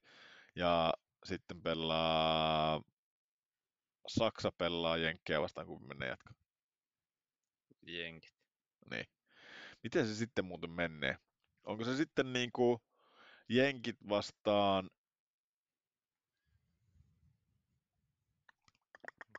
Onko meillä joku kaavio jossain? En mä tiedä, miten se menee. No ei saa aleta spekuloimaan. Katsotaan se ensi kerralla, miten se meni. Mutta tota, joo, ei, ei oikeastaan tästä sen enempää tällä kertaa. Oliko teille jotakin vielä mielen päällä? Ei tässä muuta kuin, että hyvää alkavaa vuotta kaikille. Hyvää alkanutta vuotta kaikille. No yes, se, se on justiinsa näin. Hei, ei oikeastaan mitään muuta kuin käykäähän seuraamassa meitä, meitä tota noin, niin Instagramissa ja, ja Facebookissa ja laittakaa viestejä tulemaan, niitä on aina, aina kiva lukia ja, ja tota noin, niin, ää, pitemmittä puhetta päästetään, päästetään meidän vieras Saku Martikainen, Kloottenin valmentaja ääneen ja ei muuta kuin nauttikaa Sakun haastattelusta ja, ja taas ensi viikolla jatketaan. Se on moro. Se on moro. Seuraava vieras onkin normaalista poiketen valmentaja eikä pelaaja. Vieraamme kyllä omaa pelaajataustaa, mutta ne mainittavimmat teot ovat tulleet tai tulevat tapahtumaan pelaajien penkin takana. Ja mikäli Kreipin lähteet pitävät paikkansa, on tämä valmentaja valmentanut joukkueensa junioreissa useampaakin mestaruuteen, mutta ehkä se uran arvokkain palkinto, palkinto tähän mennessä mitalien muodossa on viime vuoden U18-kisojen pronssinen mitali. Meidän vieras on syntynyt vuonna 1979 ja kiekko-oppinsa saanut Itä-Suomessa. Tarkemmin sanottuna Imatralla, jos oikein muistan, ja oikein innolla jo odotan, että minkälainen se tarina jääkiekkoilijasta, ää, jää, jääkiekkoilijan urasta haaveilevasta pikkupojasta tämän päivän ammattivalmentajaksi, va, ammattivalmentajaksi on. Tämän Tämä aina niin iloinen ja puhelias kaveri tottelee nimeä Saku Martikainen. Tervetuloa Saku Kreipin vieraaksi. Kiitos, kiitos. Ilo olla mukana. Täytyy heti, kor- heti korjata, että mestaruuksia on yksi, että pari hopeita löytyy ja vähän pronsseja. Okei, okay, okei. Okay. No se, niin kuin sanottu, niin Greipin, Greipin tota, noin, niin tietolähteet ei ole aina ihan ne, ne vakuuttavimmat, vaikka ympäri ämpäri aina soitellaankin, niin sieltä saattaa tulla välillä, välillä hittejä ja hutejakin. Että, tota, hyvä korjaus sinänsä. Mitä, mitä sulle kuuluu ja miten menee? Missä päin maailmaa sitä tällä hetkellä ollaan? No ihan hyvin menee. Tässä ollaan Sveitsissä Kloottenissa ja, ja tota, tällä viikolla nyt pelataan perjantai-lauantai, että tässä alkuviikko on ollut vähän, vähän rauhallisempaa. Itsenäisyyspäivä Suomi-verkkarit päällä. Niin... Kyllä. Näkyykö, näkyykö se teillä mitenkään? Teilläkin on, onko teillä muita suomalaisia kuin sinä ja Rintasen Kimmo siellä tällä hetkellä? No me tuossa on pelaajia, on Aaltosen Miro ja ruotsalaisen Arttu ja Metsolan Juha ja Peltosen Jesperi on, on että ei tossa mitään sen ihmeempää. Että... Okei. Okay. sillä, sillä ei mitään näy, että yritetään, noille, semmoista- yritetään noille muille opettaa vähän suomea, suomea että se on joka päivästä leikkiä sitten. Mikä se, mikä se on? Onko ne ne kirosanat jo sielläkin niinku hallussa kaikilla suomeksi vai, vai No. onko ne niinku jotakin muuta? No kyllä ne ehkä alku oli, mutta sitten me vähän korjailtiin niitä, että kyllä siellä alkaa ihan järkipuhettakin osaa pystyä tuot, tuottamaan, että No niin, se on aivan mahtavaa. Tota, Klootteni, ähm, no me varmaan päästään tässä, tässä tota, noin niin haastattelun aikana siihenkin, että minkä ihmeen takia mies on Kloottenissa tällä hetkellä, mutta äh, kerro Kloottenista niille, jotka ei tiedä Sveitsistä yhtään mitään. Missä päin Klootten on sijaitsee niin Sveitsissä? No, Lottenihan jos oikein simppeliksi laittaa, että kun Zyrihin tulee lentokentälle tai lentää, niin tota, Zyrihin lentokenttä on Klottenissa. Okei. Okay. Eli tosta mitä, tosta nyt sitten tulee vartin matka, matka niin kuin keskustaan, että tämmönen pikku, kiva pikku kylä, ei täällä hirveästi nyt mitään oo, että No kun mä katsoin, pari, piti pari kysyäkin, sul- tuhatta asukasta. Joo, niin kun mun piti kysyäkin, voiko tämä pitää paikkaa, että siellä on vain 20 000 asukasta? Joo, pikku, pikku kyliä on tässä niinku Zyrihin kupeessa tällaisia 10-20 000 asukasta, niin vähän joka puolella, niin tässä ollaan niinku eh, Zyrihin alueella oikeastaan. Että Joo. Tuleeko paljon käytyä itsellä Zyrihissä vai, vai pysyttelekö Kloottenissa? no aika harvoin, ihan itse asiassa yllättävänkin harvoin on, on niinku tullut käytyä. Et se on vähän sama kuin Suomessa asut Espoossa, niin huomaat, että et ole kolmeen kuukauteen käynyt Helsingin keskustassa, että ehkä kerran pari kuussa tulee vähän käytyä joku vapaa päivä vähän katselemassa ja katsele paikkoja. Minkälainen paikka Sveitsi on asustella? No on ollut tosi kiva kyllä, että on niinku rauhallista, turvallista. En mä tiedä, laittaako nämä oviakaan kukaan lukkoon. Että Okei. on niinku tosi ja si, niinku puhasta, siistiä, siistiä että tota, on, on, kyllä hyvä, ei parane valittaa. Onko sveitsiläiset vieraanvaraisia? No on ne nyt ihan ainakin itteen kohtaan ollut, että tietysti me Joo. ollaan niinku ihan kivasti sillä niinku vähän pärjättykin tässä viime aikoina, että se aina että valmentajahommassa niin vähän lohduttaa, kun voitat muutaman pelin, niin ihmiset on vähän mukavampia tuolla kylillä kuin se, että häviät kymmenen putkeen. Miten muuten, miten tuommoinen kuin noin pieni paikka ja varmasti jokainen tietää, mitä säkin siellä teet, niin, niin tuleeko, tullaanko sua haastattelee ruokakaupassa että jostakin viime pelistä, että miten siellä on mennyt, tai, tai tuleeko ne läpälle lätkähommista ihmiset siellä? Ei, ei tuu, jos et niinku sillä lailla tunne. Et tietysti nyt on puoli runkosarjaa pelattu, niin välillä huomaat siinä lähi, lähitalojen ihmisiä, mitä aamulla käpöttelee vastaan, niin alkaa morjestelee ja, ja näin sillä lailla niinku tunnistaa, mutta ei tuu kukaan oikein mitään. Niinku. Et saa ihan rauhassa Ei, olla. ei että... tuu kukaan neuvomaan, että minkä takia sen pakin nyt laitoit siihen ja siihen tilanteeseen kentälle, että ei ole. Okei. Okay. No se, se on sulla sitten hyviä naapureita. Itsehän olisi, jos olisin naapurissa, niin koputtelemassa vähän väliä siinä oveen, että hei, että tota, käymäpä läpi vielä tuo eilinen peli tarkemmin, mutta se, se onkin No. vaan minä ja mun luonne.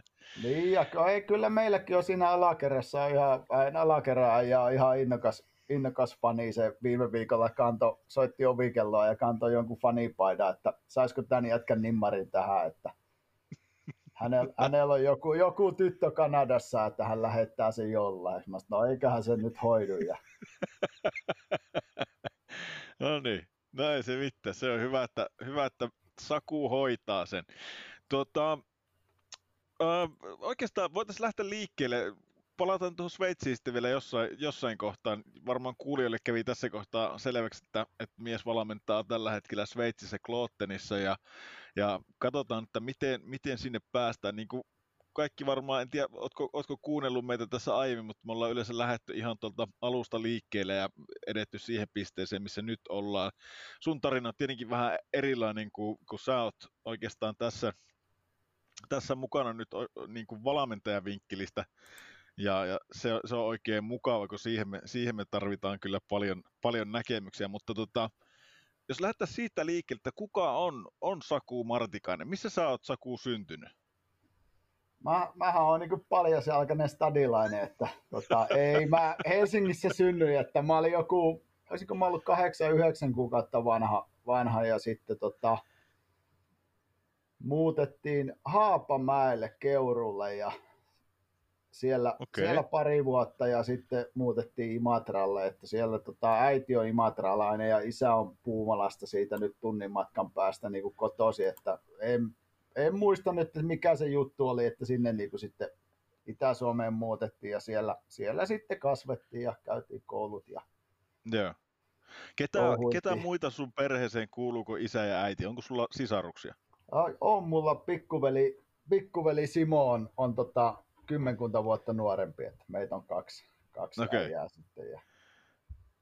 No miten, mi, miten tuommoinen noin noi iso ikäero, niin oletteko te silti tosi läheisiä tai, tai onko teillä ihan eri jutut? Mulla on nimittäin kysyn sitä siksi, kun mulla on itsellä kymmenen vuotta äh, nuorempi sisko ja, ja me ollaan niin ihan eri maailmasta sen kanssa, että tota, toki, toki joo, ollaan läheisiä, mutta, mutta kuitenkin niin selkeästi ihan erilaiset jutut, niin miten teillä Simon kanssa, oletteko te kuin läheisiä? Ol, kyllä me ollaan, ollaan niin tosi läheisiä ja soitellaan ja soitellaan ja ollaan tekemisissä paljon, että tietysti sitten ehkä itse oli jo muuttanut pois kotoa, kun velipoika oli semmoinen varhaisteini tai teinari, niin jälkeenpäin joskus miettinyt, että ehkä silloin olisi ollut hyvä isoveli olla välillä vähän enemmän läsnä. Vähän enemmän, enemmän läsnä, mutta kyllä me ollaan aina oltu niin kuin läheisiä. Ja... Joo, aika samanlaiset aatokset itselläkin, että ihan, ihan samaa monesti miettinyt oma siskon kohdalla, että varmaan sekin olisi kaivannut sitä veljensä enemmän siihen, mutta se ehkä se ikäero, että kun toinen on ollut teini, niin itsellä on ollut jo kova kiirus matkustaa maailmaa ja nähdä kaikkea muuta ja tehdä, tehdä niin tota, ehkä, ehkä siinä semmoinen pieni pisto sydämessä, että olisi voinut, voinut enemmänkin olla läsnä, mutta, mutta se on semmoista. Miten tota noin niin, miten sä oot, miten sä oot päätynyt jääkiekon pariin? Miten, miten sulla niin kuin kaikki, kaikki lähti? No jos nyt en ihan niin kuin väärin muista, niin olisiko ollut joku seitsemän vanhana, eli vuosi on ollut 86. Meidän yläkerran asuttiin perussuomalainen kolme rappua, kolme kerrosta kerrostalo ja yläkerran vähän vanhempi poika alkoi pelaa lätkää ja tota, sitten vähän sinne pihalla pelattiin kovasti ja, ja tota, sitten oli paikallisessa lehdessä tota, ilmoitus, että nyt alkaa niin kuin tämän ikäisten lätkätouhut ja meidän isä luki sen, isä oli luki ääneen sen siinä ja meikäläinen siihen, että no sinne ilman muuta.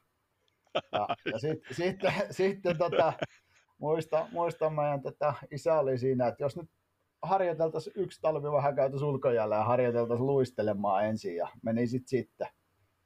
Sitten, että siinä oli niin, niin kun F-junnuissa olisiko ollut 77 ja 78 niin kuin, niin kuin se enemmistö. Ne. aloitin niin kovan parkumisen ja porkumisen, että ei ollut muuta vaihtoehtoa kuin kantaa sinne hallille ja sillä tiellä ollaan edelleen. Että...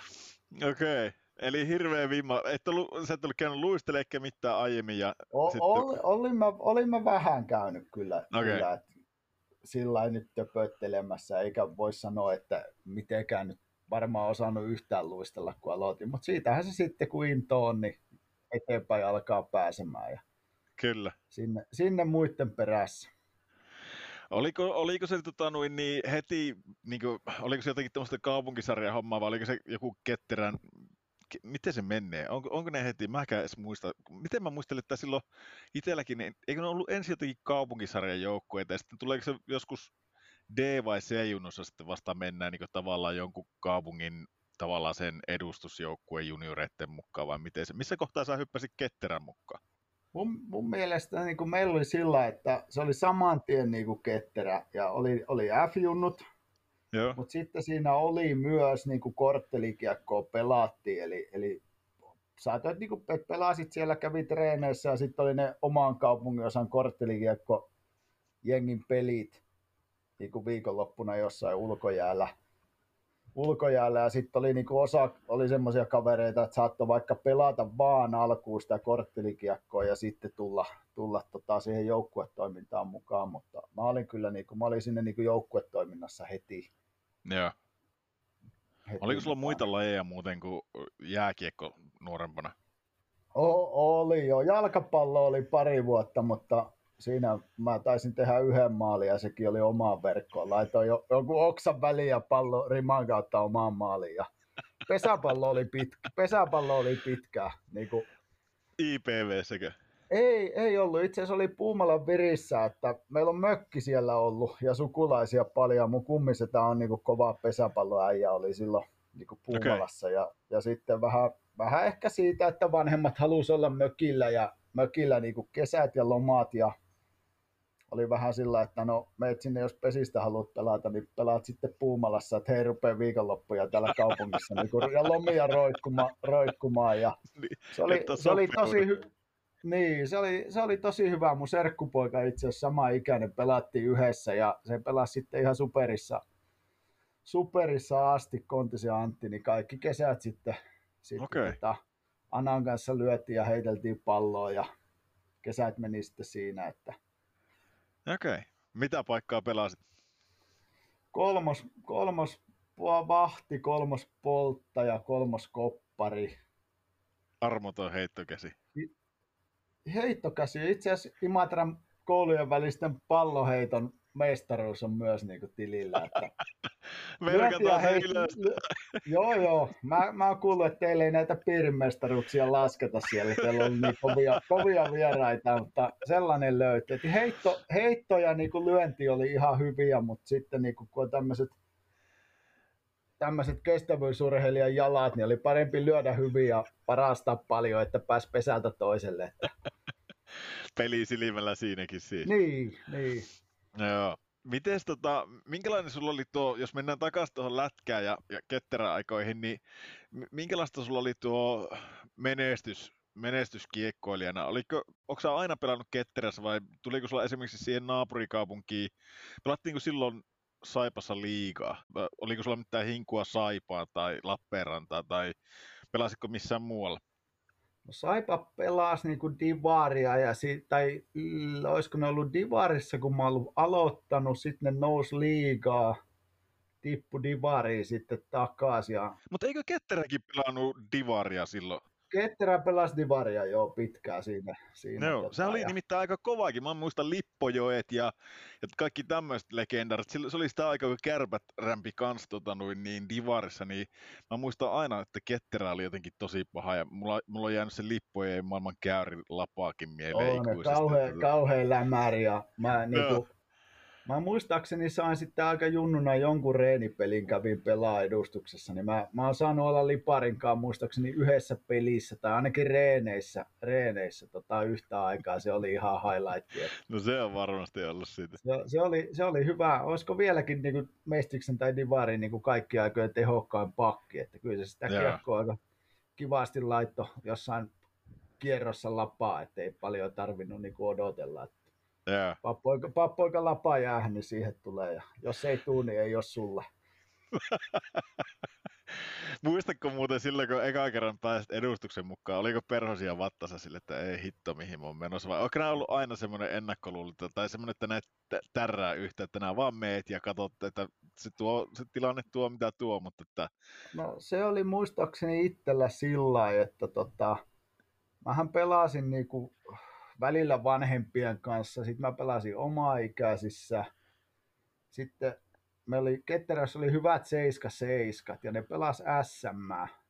joo, Mä pääsin sitten niinku, tavallaan alaikäisenä siihen niinku mukaan ja me pärjättiinkin ihan hyvin. Mä olin joku kutos seiska pakki siinä pyörin junnuna, junnuna mukana ja, ja tota, sitten mä tota, menin seuraava vuosi meidän niinku 7, 8 ja 9 ei ollut kyllä mitään ihan SM-tasoa, niin se oli, se oli sitten vaikea. Niin sit mä menin sen kevääksi niinku saipaa sitten.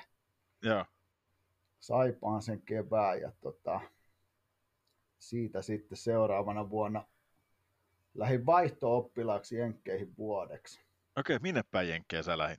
Mä olin, mä olin Ohio ja Michiganin rajalla Toledon kaupungissa vuoden ja Okei, siellä, siellä sitten, sitten vitosen lukio Englannilla reissuun ja ei, siinä sitä ole tekemällä oppi. oppi ei, ei päätä ei huimannut, mutta, mutta kieli, kielitaito karttu sillä reissulla. No, no sanotaan, että siihen aikaan, kun ei ollut näitä älypuhelimia eikä internettä ja teki, taisi tehdä just internetit niin kuin tuloa 96, 97, niin päätä, päätä ei huimannut niin pitkään, kun kävelit lentokentän portista läpi Helsingissä ja katsoit taakse, kun pikkuveli ja vanhemmat on siinä ja tajuat, että mä en sitten noita näe muuten 11 kuukauteen, niin sitten oli vähän sellainen ontolo, että mikä sitä homma oikein on. Mutta se oli hyvä, hyvä opettavainen reissu. Ja, Ää, reissu ja takas tuohon, takas sun kysymykseen, niin sitten mä tulin niinku takas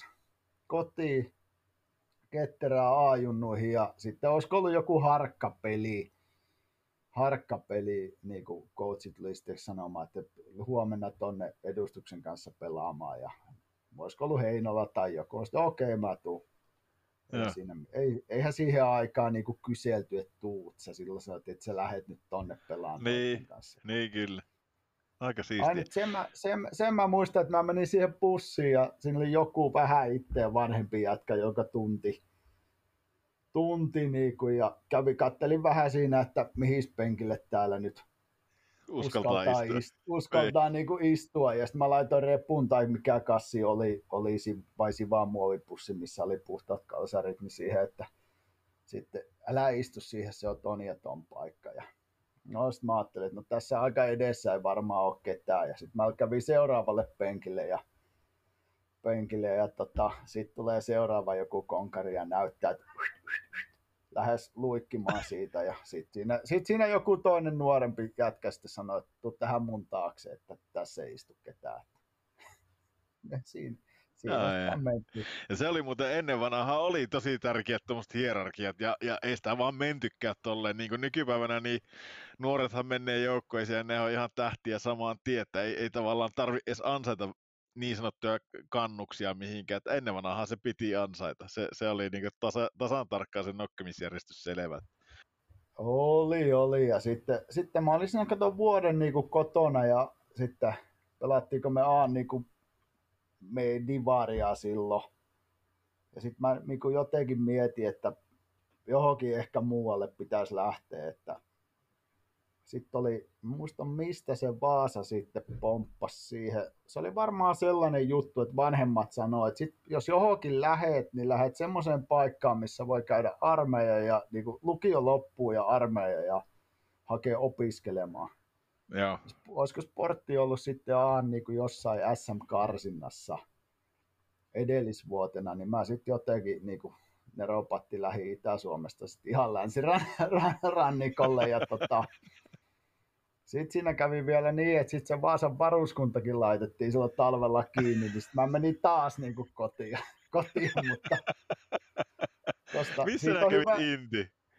Mä kävin, sitten mä tulin taas kotiin. Mä menin niin Imatralle sitten tuohon rajavartiolaitoksen rajajääkärikomppaniaan ja Okei, sinne puoleksi vuodeksi sitten niin kuin touhuilemaan. Ja, okei.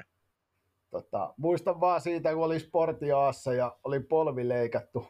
Polvesta meni joku kierrukka ja sivuuside, olisiko ollut tammikuuta ja kuusi viikkoa poissa ja pari kertaa käynyt luistelemassa, niin joku sinne meikäläisen solukämppää ensimmäiseen kännykkään, niin Kake Heikkilä soitti. Niin.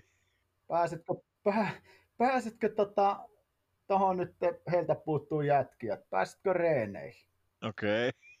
Mä sit, no, koska siellä hallilla pitää olla, niin se oli varmaan niin kuin 25 minuuttia. No mitä sä sanot siinä Kake, Kake Heikkilälle siinä? Veti meille aamujäitä ja kuitenkin oli, oli niin kuin jo silloin niin kuin näki, että toi on niin kuin kova koutsi. Niin. No joo, kyllä mä kerkeen, katot jostain herätyskellosta ja polkupyörällä, tiedätkö. Palo, sä tiedät Palosaarelta Vaasan hallille talvella, niin painat fillarilla siinä puolikkaalla polvella ja menen siihen koppiin. Mä tiesin, että mä olin kesti, Jari Kestin, niin kuin se oli kipeä, mä olin sen tilalla. Niin. Se vanha halli aikaisia, ja niiden kopissa ei siellä montaa tyhjää, niin mitään tyhjää loosseja ollut. Ja Niin. mä, mä kävin, lasettelin sitten kamoja siihen kestin, kestin paikalle. Mä että tähän voi istua, kun se on poissa. Sitten joku, joku muista, kuka se oli, joku näitä legendoja sanoi, että hei, Kemu soitti mulle aamulla, älä istu siihen sen paikalle. Kato, ettei kukaan junnu istu siinä. Eikä. Sitten si, si, sit oltiin taas siinä tilanteessa, että keskellä koppia ja tunne niitä jätkiä yhtään. Sitten olisiko ollut joku sama ikäinen, joku Helforssi tai Smulteri Andre tai joku sanoi, että käy hoistumaan että tähän hänen viereen, tässä on joku, joku tyhjä, että tähän voit olla, että joku oli Intissä tai jossain. Siinä sitä, se oli ikimuistoinen. Sen, sitten oli joku, ne oli niinku selvää, että ne oli kärppien jälkeen kakkonen siinä mestiksessä ja Ne. siinä sitten klenkutat siinä reeneissä mukana ja tota, loppuun luistelu. Ai saaki. Meikäläinen käynyt pari kertaa kamat päällä polvileikkauksen jälkeen luistelemassa ja vedettiin jotain kierroksia hullun lailla ympäri ja muistan, kun oliko toka vai kolmas, niin toiseen suuntaan sen polvenkaan pystyi vetämään kaaretta ihan ok, ja toiseen suuntaan todellakaan ei. Niin Hok- Hookka Jerppe, vanha, vanha legenda, tota, mä kuulin vaan, kun me oltiin luisteltu se joku rundi siinä, niin sano, sano kakeille, näitä nykypäivän junnuja, kun nämä ei osaa edes kaareluistelua molempiin suuntiin. No se ei Sil- tiedä. silloin, silloin, niin silloin tieti, että tämä ei ole mikään kauhean pitkä reissu. No tuliko kakelta palautetta? Tarviko, tuliko toisia reenejä enää sen jälkeen? Ei, ei tainnut tulla. No se lo- loppuiko sulla tavallaan tuohon polvivammaan sitten niin kuin, no pelihommat sille niin kuin tosissaan, vai oliko sulla missään kohtaa semmoinen niin kuin visio, että et tästä tehdään itselle e- elanto pelaajana, tai, tai vai oliko ne jotenkin ajatellut, että no, että tässä jotenkin ohessa hoidetaan opiskelut, tai, tai minkä, miten sä olit niin kuin määritellyt itse pelaajana? Oliko sulla selkeitä tavoitteita, että, että susta tulee esimerkiksi liikapelaaja, tai No ehkä, ehkä joskus silloin, mä muistan, mä olin Pohjolan leirille, mä pääsin.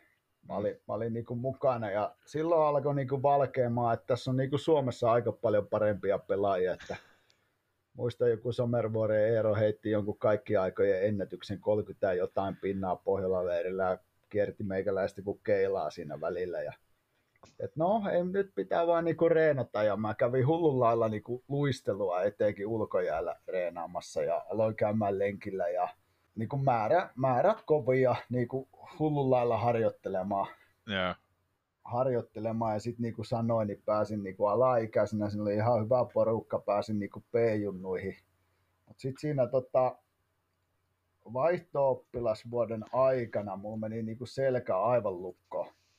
Ja sitä tutkittiin ja hutkittiin ja kaikenlaisilla lääkäreillä käyntiin, niin löyt, mulla on niin kuin synnynnäinen ahtauma alaselässä. Sitten tietysti siinä itku silmissä, 18-vuotias siinä, että no voinko mä lätkää niin kuin pelata. niin, Niin, niin lääkäri sitten sanoi, että sä voit pelata, että ei se huonommaksi mene, että jumiin menee, että jos kipu antaa myöten, niin anna mennä vaan.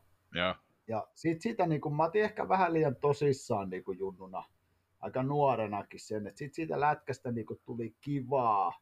Ja sitten kotona on kuitenkin aina ollut se, että koulut pitää hoitaa. joo, Et sit sitä niinku reenasit sen ajunnut ja näin niinku kuitenkin ihan hyvin, kun olit tottunut ja tosissaan. Ja, mutta vähän kumminkin sillä, että ei musta taida nyt mitään ihan ammattilaista pelata. Ja joo, sitten pelattiin vähän Suomisarjaa ja kakkosdivaria Vaasassa siinä opiskelujen kylässä ja pidettiin hauskaa. Ja siinä, siinä kohtaa, kun tätä pelaat Närpion Craftissa ja meet ähtäriin pelaamaan, äijä tietää ne reissut, niin tota, huomaa, että kun ei mennä ihan pääteitä pitkin enää vieraspeleihin, niin on parempi käydä koulussa ihan reippaasti.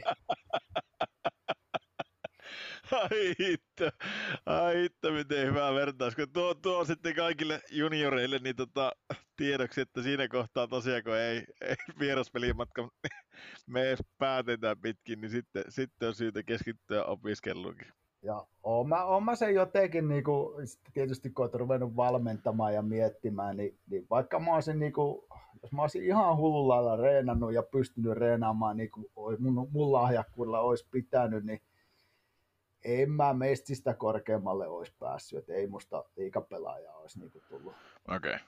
tullut, tullut tekemälläkään, että, että se oli ihan, mulla on jääkiekko ollut aina mulle hyvää, että ei ole jäänyt sieltä. Sieltä ei ole jäänyt muuta kuin hyviä muistoja, hyviä storeja, tota, paljon kavereita ja näin.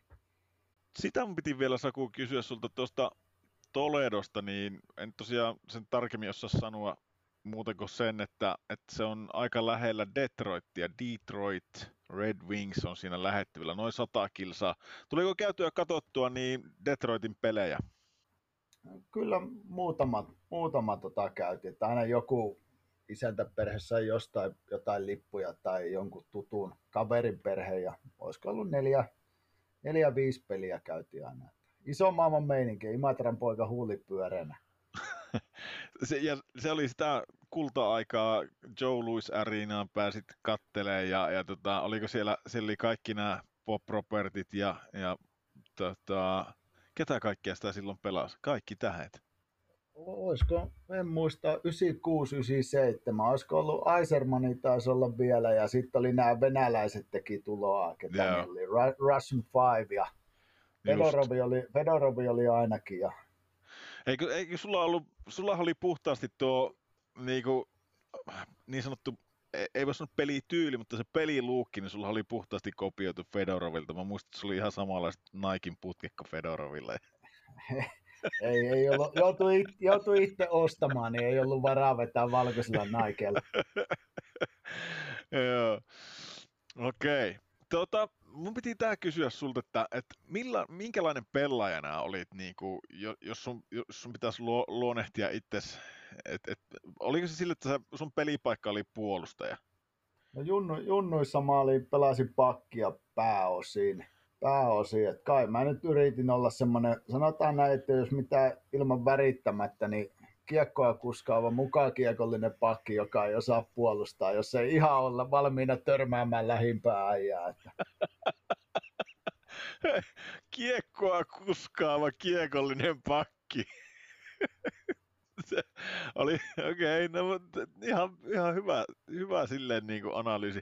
Lähinnä mä kysyn sitä siksi, kun mä tuun jossain kohtaa kysymään, että minkälainen valmentaja sä oot, niin, niin reflektoituuko nämä niin kuin toisiinsa mitenkään, että, Se- että, että sitten kun mulla alkoi se selkä, selkä oireilemaan, niin sittenhän mä siellä Jenkeissä niin kesken kauden mä siirryin hyökkääjäksi.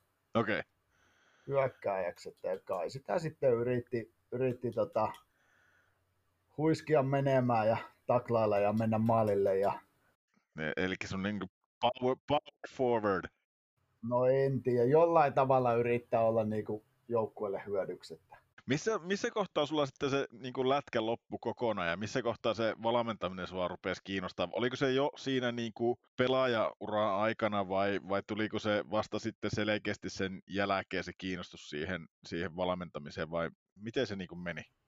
Kyllä, kyllä se niinku jo varmaan tuossa niinku A-junnuissa. Mä muistan, mä kävin Saastamoisen Jari Nappe, pohjoisen al- aluevalmentaja nykyisin, niin tota, oli Sportin junioripäällikkö ja sitten veti meille aamujäitä ja mä kävin se aina välillä kysyä, että pääsetkö iltapäivällä auttaa johonkin tekniikkajäälle tai meitä oli ketä pelasi niin kuin A-junnuissa muitakin, muitakin siinä aina välillä, niin jotenkin sitä alkoi niin kuin siitä kiinnostua ja Joo.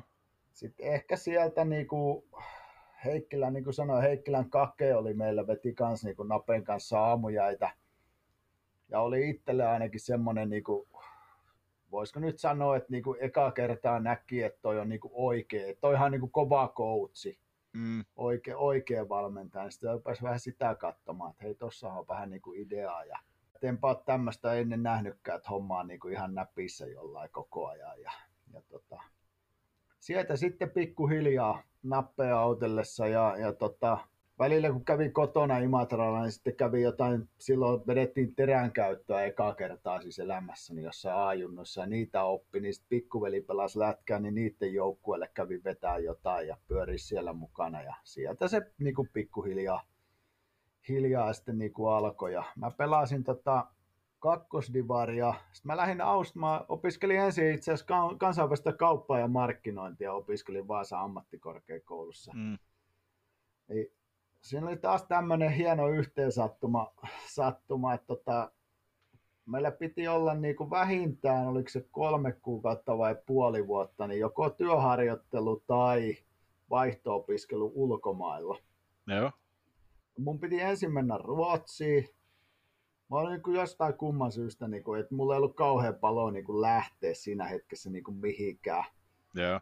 Se, sen kauemmas. Mä niin kuin Ruotsiin ja Westerpakin Kena olisi muistaakseni jeesannut mut siihen johonkin Uumajan viereen Ruotsin divariin pelaamaan ja Uuma ja yliopistoon niin suorittaa jotain kursseja tai niin vaihto-opiskeluja. Yeah. Niin ne, ilmo, ne ilmoitti sieltä niin kuin sit yksi, kaksi joskus syksyllä, että mun piti niin kuin vuodenvaihteen jälkeen lähteä, ja ne ilmoitti sieltä, että et, et sä voi näitä kursseja ottaa, että sä oot niin kuin PBA, aks mä luin, niin, niin kuin kanditason opiskelija, ja nämä on niin kuin maisteritason kursseja.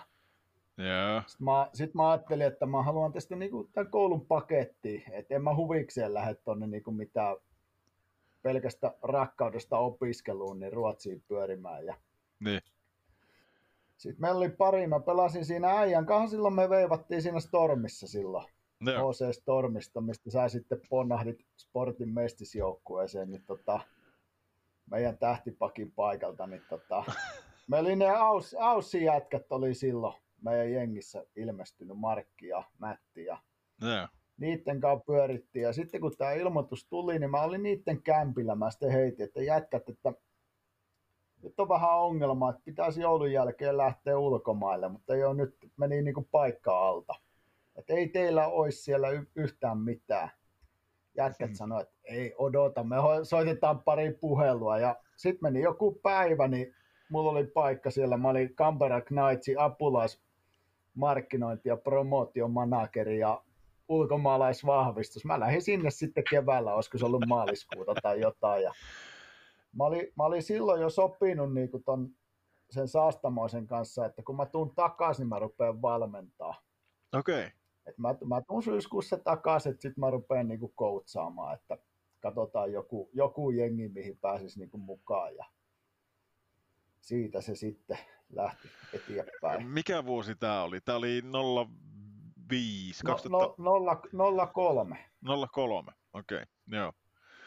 Okei, okay, ja sä, sä olit se vuoden 0304, sä olit Ausseissa. Niin, puoli vuotta. Mä olin niinku maaliskuusta syyskuuhun, kuusi kuukautta Joo. siellä. Se on elokuva-arvoinen reissu. no, voidaan siihen, voidaan siihen pureutua jos, jossain vaiheessa kanssa, mutta tota noin niin, no silloinhan tämä ei, ei mene yksi yhteen, kun mä katson täällä, että tota noin niin, mulla on merkinnät täällä, että, että sä oot äh, hypännyt valmentajaksi ensimmäisen kerran Bluesiin äh, U16 joukkueeseen 08. Äh, U16, eli se on C-junnuja, eikö niin? Niin se taitaa olla. Joo. Joo. Mutta sä kun oot tullut siltä Aussista takaisin, sä oot, sä oot mennyt valmentaa kyllä jotakin, mutta mitä sä oot mennyt valmentaa sitten siinä vaiheessa? Olisiko se ollut, se oli 91 ikäluokka sportissa, olisiko se ollut niinku D2, Joo, kakkosta, että mä olin siinä niinku yhtenä valmentajana siinä innolla. Ja taas niinku yleensä näissä niinku coachihommissa, niin jonkunnäköinen tsäkähän, tsäkähän näissä aina käy, että homma vähän niinku etenee.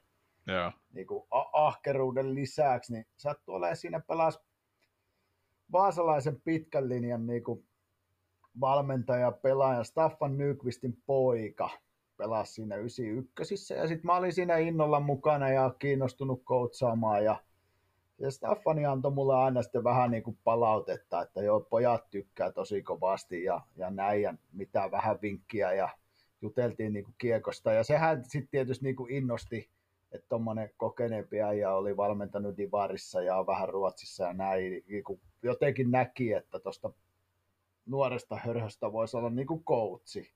mm, Niin se sitten vähän vei eteenpäin ja sitten mä siihen tota, seuraavana vuotena mä menin sitten kahdeksi vuodeksi, mä olin Westerpakin Kena ja Kiviniemen Jallun kahden vaasalaisen legendan kanssa A-nuorten mestisjoukkuessa apu, apukoutsina sitten. Et se oli oikein niin kuin jääkiekkovalmentamisen. Sanotaan, että ei se mikään yliopisto ollut, mutta am, Amis se oli ainakin. oliko teillä muuten bootsi pakko silloin joukkueessa? Ei, Kena oli varmaan ainut, kun tämä sai pitää puutseja. Se oli kyllä niin, jos joku, joku voi olla rockabilin näköinen, niin Kena oli kyllä, ja se kantoi sen tyylillä sen, sen niin kuin, se oli niin erilainen kuin kukaan muu silleen, tavallaan, ja ihan, ihan tosi siistiäkin, mutta se, se niin kuin, mulla tulee aina sellainen niin rockabilly mieleen, että silleen keelitukka taaksepäin ja, ja tota noin, niin sitten oli ne boostit ja semmoinen niin kuin, ei, ei mennyt mitenkään muottiin, semmoisen lätkävalmentajan muottiin sille niin ulkonäöllisesti kylläkään, mutta Ja, ja siinä mun mielestä Kena, se oli hyvä, hyvä äijä, tai on edelleen hyvä äijä. Et se oli niinku, siinä oppi ehkä sen, että pitää olla aidosti niinku oma itsensä.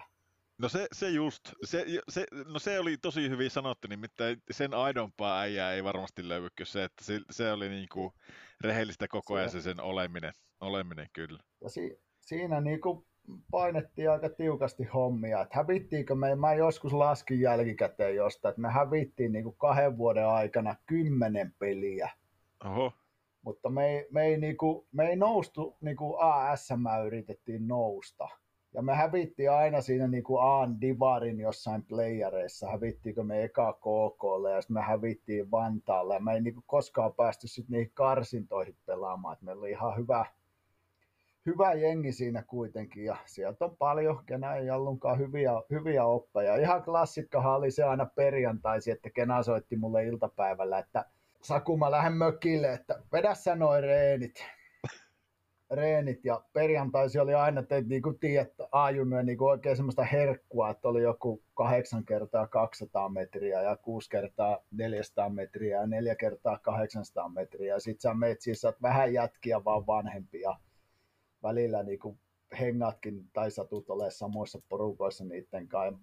Lompsit siihen urheilukentälle, että no niin jätkät, eiköhän nyt tota, panna tämä paketti, että jokainen painaa ihan tiukasti hommia, että voi maanantaina sanoa Kennetille niin kuin hyvän sanan. Ja...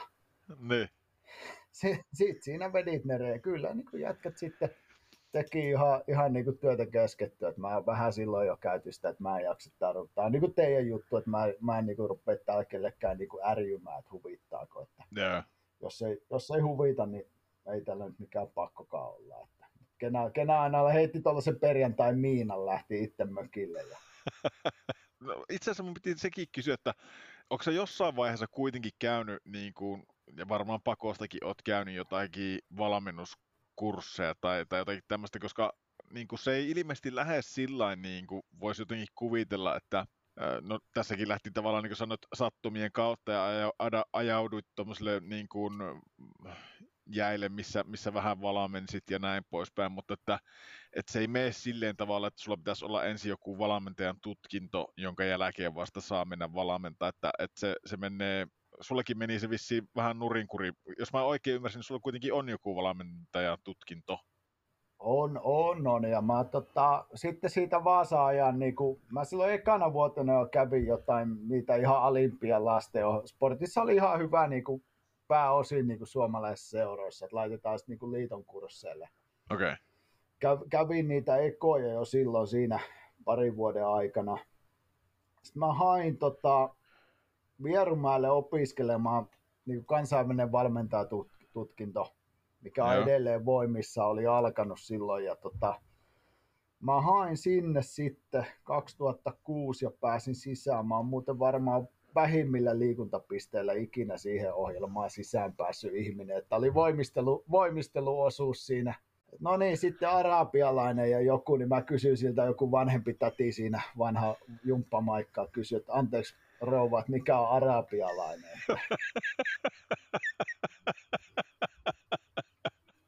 Ai että, ai että. No miten arabialainen meni sitten, kun sait tietää minkälainen liike? No, no kyllä siinä, siinä mä jotain pyöriä. Sitten oli aina, niissähän saa niinku pisteitä.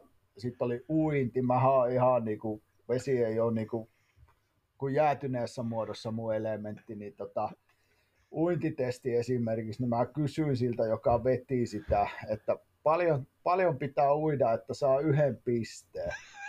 Mä en muista, mä en muista, mä en muista mikä se matka, matka oli siinä. Se sanoi, sano, tota, taisi olla vielä myöhemmin meidän opettaja vierolla Paalasen Tomppa. Tomppa huikea urheilumies, sanoi sen matkan. Mä sanoin, että no vedä viiva siihen, meni takas saunaan. Ja lähi... Et sä sanonut. Kyllä, tosi tarina. Ei yhtään väriä. Ei. No, ei ole tehnyt ihan lähtemättömän vaikutuksen siinä, kun olet käynyt näitä kursseja. Niin... Mutta sitten siinä oli, kato, semmoinen, semmoinen niin niissä pääsykokeissa siihen, että siinä, kun se oli kansainvälinen juttu, niin mulla oli kielitaito. Mm. Sitten mulla oli... Suplikkimies kuitenkin... muutenkin. si, sitten mä olin kuitenkin 27, että mä en ollut ihan lukion penkiltä suoraan. Ja tota, sitten mulla oli, mä olin käynyt jo liiton kursseja, mä olin valmentanut jo siinä niin kuin kolme vuotta ja jotenkin vissiin niin kuin ihan hyvät suosittelijat sitten ja haastattelu ja nää, niin sitten mä sain niistä niin paljon vissiin pisteitä, että mä pääsin, pääsin sisään, että onko se niin kuin 160 hakijaa ja 16 otettiin. Okei. Okay. Otettiin, että mä, mä lähdin sinne kouluun sitten taas uudestaan ammattikorkeakoulun penkille, kun opiskeleminen on aina ollut jotenkin ihan kivaa. Ja tota, Lahteen sitten valmentaa kaksi vuotta, oli reippaa 92 Joo.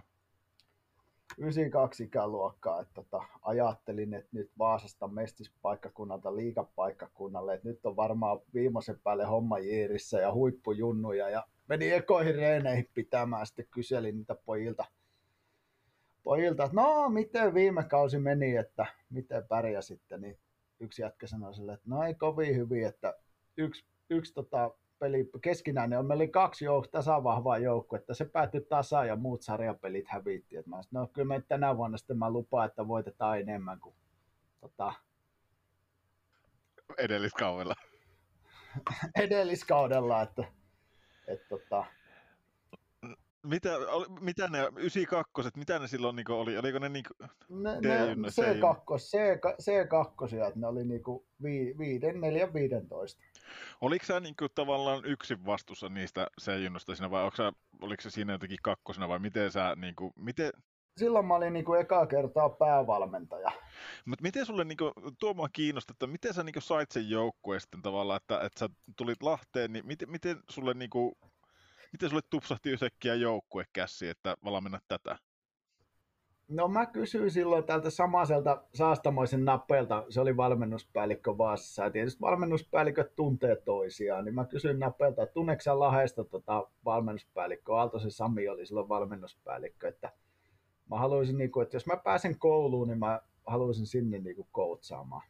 Nappe oli sitten suositellut mua mua sitten sinne ja mä juttelin se Aaltosen kanssa joku haastattelu siinä ja ne otti sitten mut siihen ja varmaan ajattelin, että tää on sen verran ruttunen ikäluokka, että samaa kaikille tää antaa, että sitä kautta sitten si- siihen niinku touhuumaan ja samalla, samalla opiskelemaan, että me asuttiin Lahessa silloin vielä, vielä että tota, Liipolassa. Ei liipi, ihan keskustassa siinä ytimessä, Aleksanterin okay. katu kakkonen, kat, kakkonen, viimeisen päälle hyvää paikkaa. Siitä okay. aamulla autoa ja vie, vierulle kouluun ja sieltä suoraan Kerinkallion hallille vetämään reenejä ja sitten illalla kotiin. Ei ole muuten enää Kerinkallion hallia olemassakaan. No kyllä mä sanoin, että jokaisen pitäisi olla käynyt siellä, joka meinaa niin valmentajahommia tehdä. Joo, nythän puitteet on hienot. Nyt on Sol Areenat sun muut noille, noille nuorille. On. Ei ole Kerinkalliasta tietoakaan, että nyt on, nyt on vimpan päälle puitteet noilla pienillä. Että ei Keri, ehkä... Kerinkalliolla piti välillä käydä niin kuin kopissa lämmittelemässä ja juomassa kuumaa mehua talvella, mutta reinejä ei jätetty väliin, että se oli tiukkaa menoa. Okei. Okay. Miten teillä kävi sen, sen tota, noin, niin, joukkueen kanssa? Voititteko te enemmän kuin edellisellä kaudella? No kyllä me voitettiin muutama peli silloin, silloin tota, sillä ekalla kaudella. Ja sitten me, me ei SM-sarjaan päästy seuraavana vuonna. Me oltiin Divarissa siinä keskikastissa. Ja tota, mä muistan, siinä oli tokalla kaudella sitten opiskelukaveri Varmasen Jukka, joka on myös niin kuin nykyisissä Sveitsin liigassa Langnaussa apukoutsina. Okei. Okay. Apukoutsina ja sitten on mun nuoremman pojan kummi, niin me valmennettiin sitten Jukan kanssa seuraavan vuoden puolikas niin kuin kimpassa sitten sitä C-junnua. Jälkikäteen naureskeltu, että silloin tuli nämä videoanalyysiohjelmat ekoja kertoja ja opeteltiin niitä ja pelianalyysiä ja muuta. Ja sitten joku video, DVD silloin sovitti, että Jukankaan, että lista, mä katson noin maalipaikat, ja katso sä Jukka, noin kaikki, te lista kaikki kohteet, mitä niin kuin meidän pitää parantaa. Lyöt A4, mitä niin kuin pitää parantaa. Ja sitten se tuli siinä, että seuraavan päivän nähtiin vierulla siinä kahviossa ja sanoi, että hei, tämä lista on niin pitkä, että ei varmaan ehitä enää kevääseen mennessä saamaan, mutta lähdetään nyt tästä alusta liikkeelle. Ai että.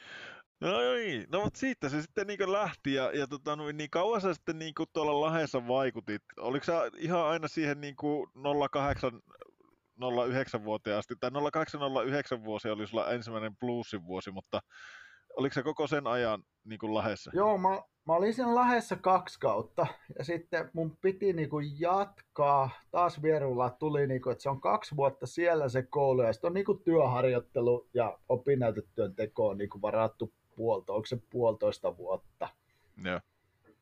Ja Lahteen vähän niin kuin Aaltosen kanssa kaavailtiin jotain semmoista niin kuin NS-taitovalmentajan tai jonkun tämmöisen niin kuin pestiä. Mutta sitten siinä oli joku rahoitus niin kuin auki.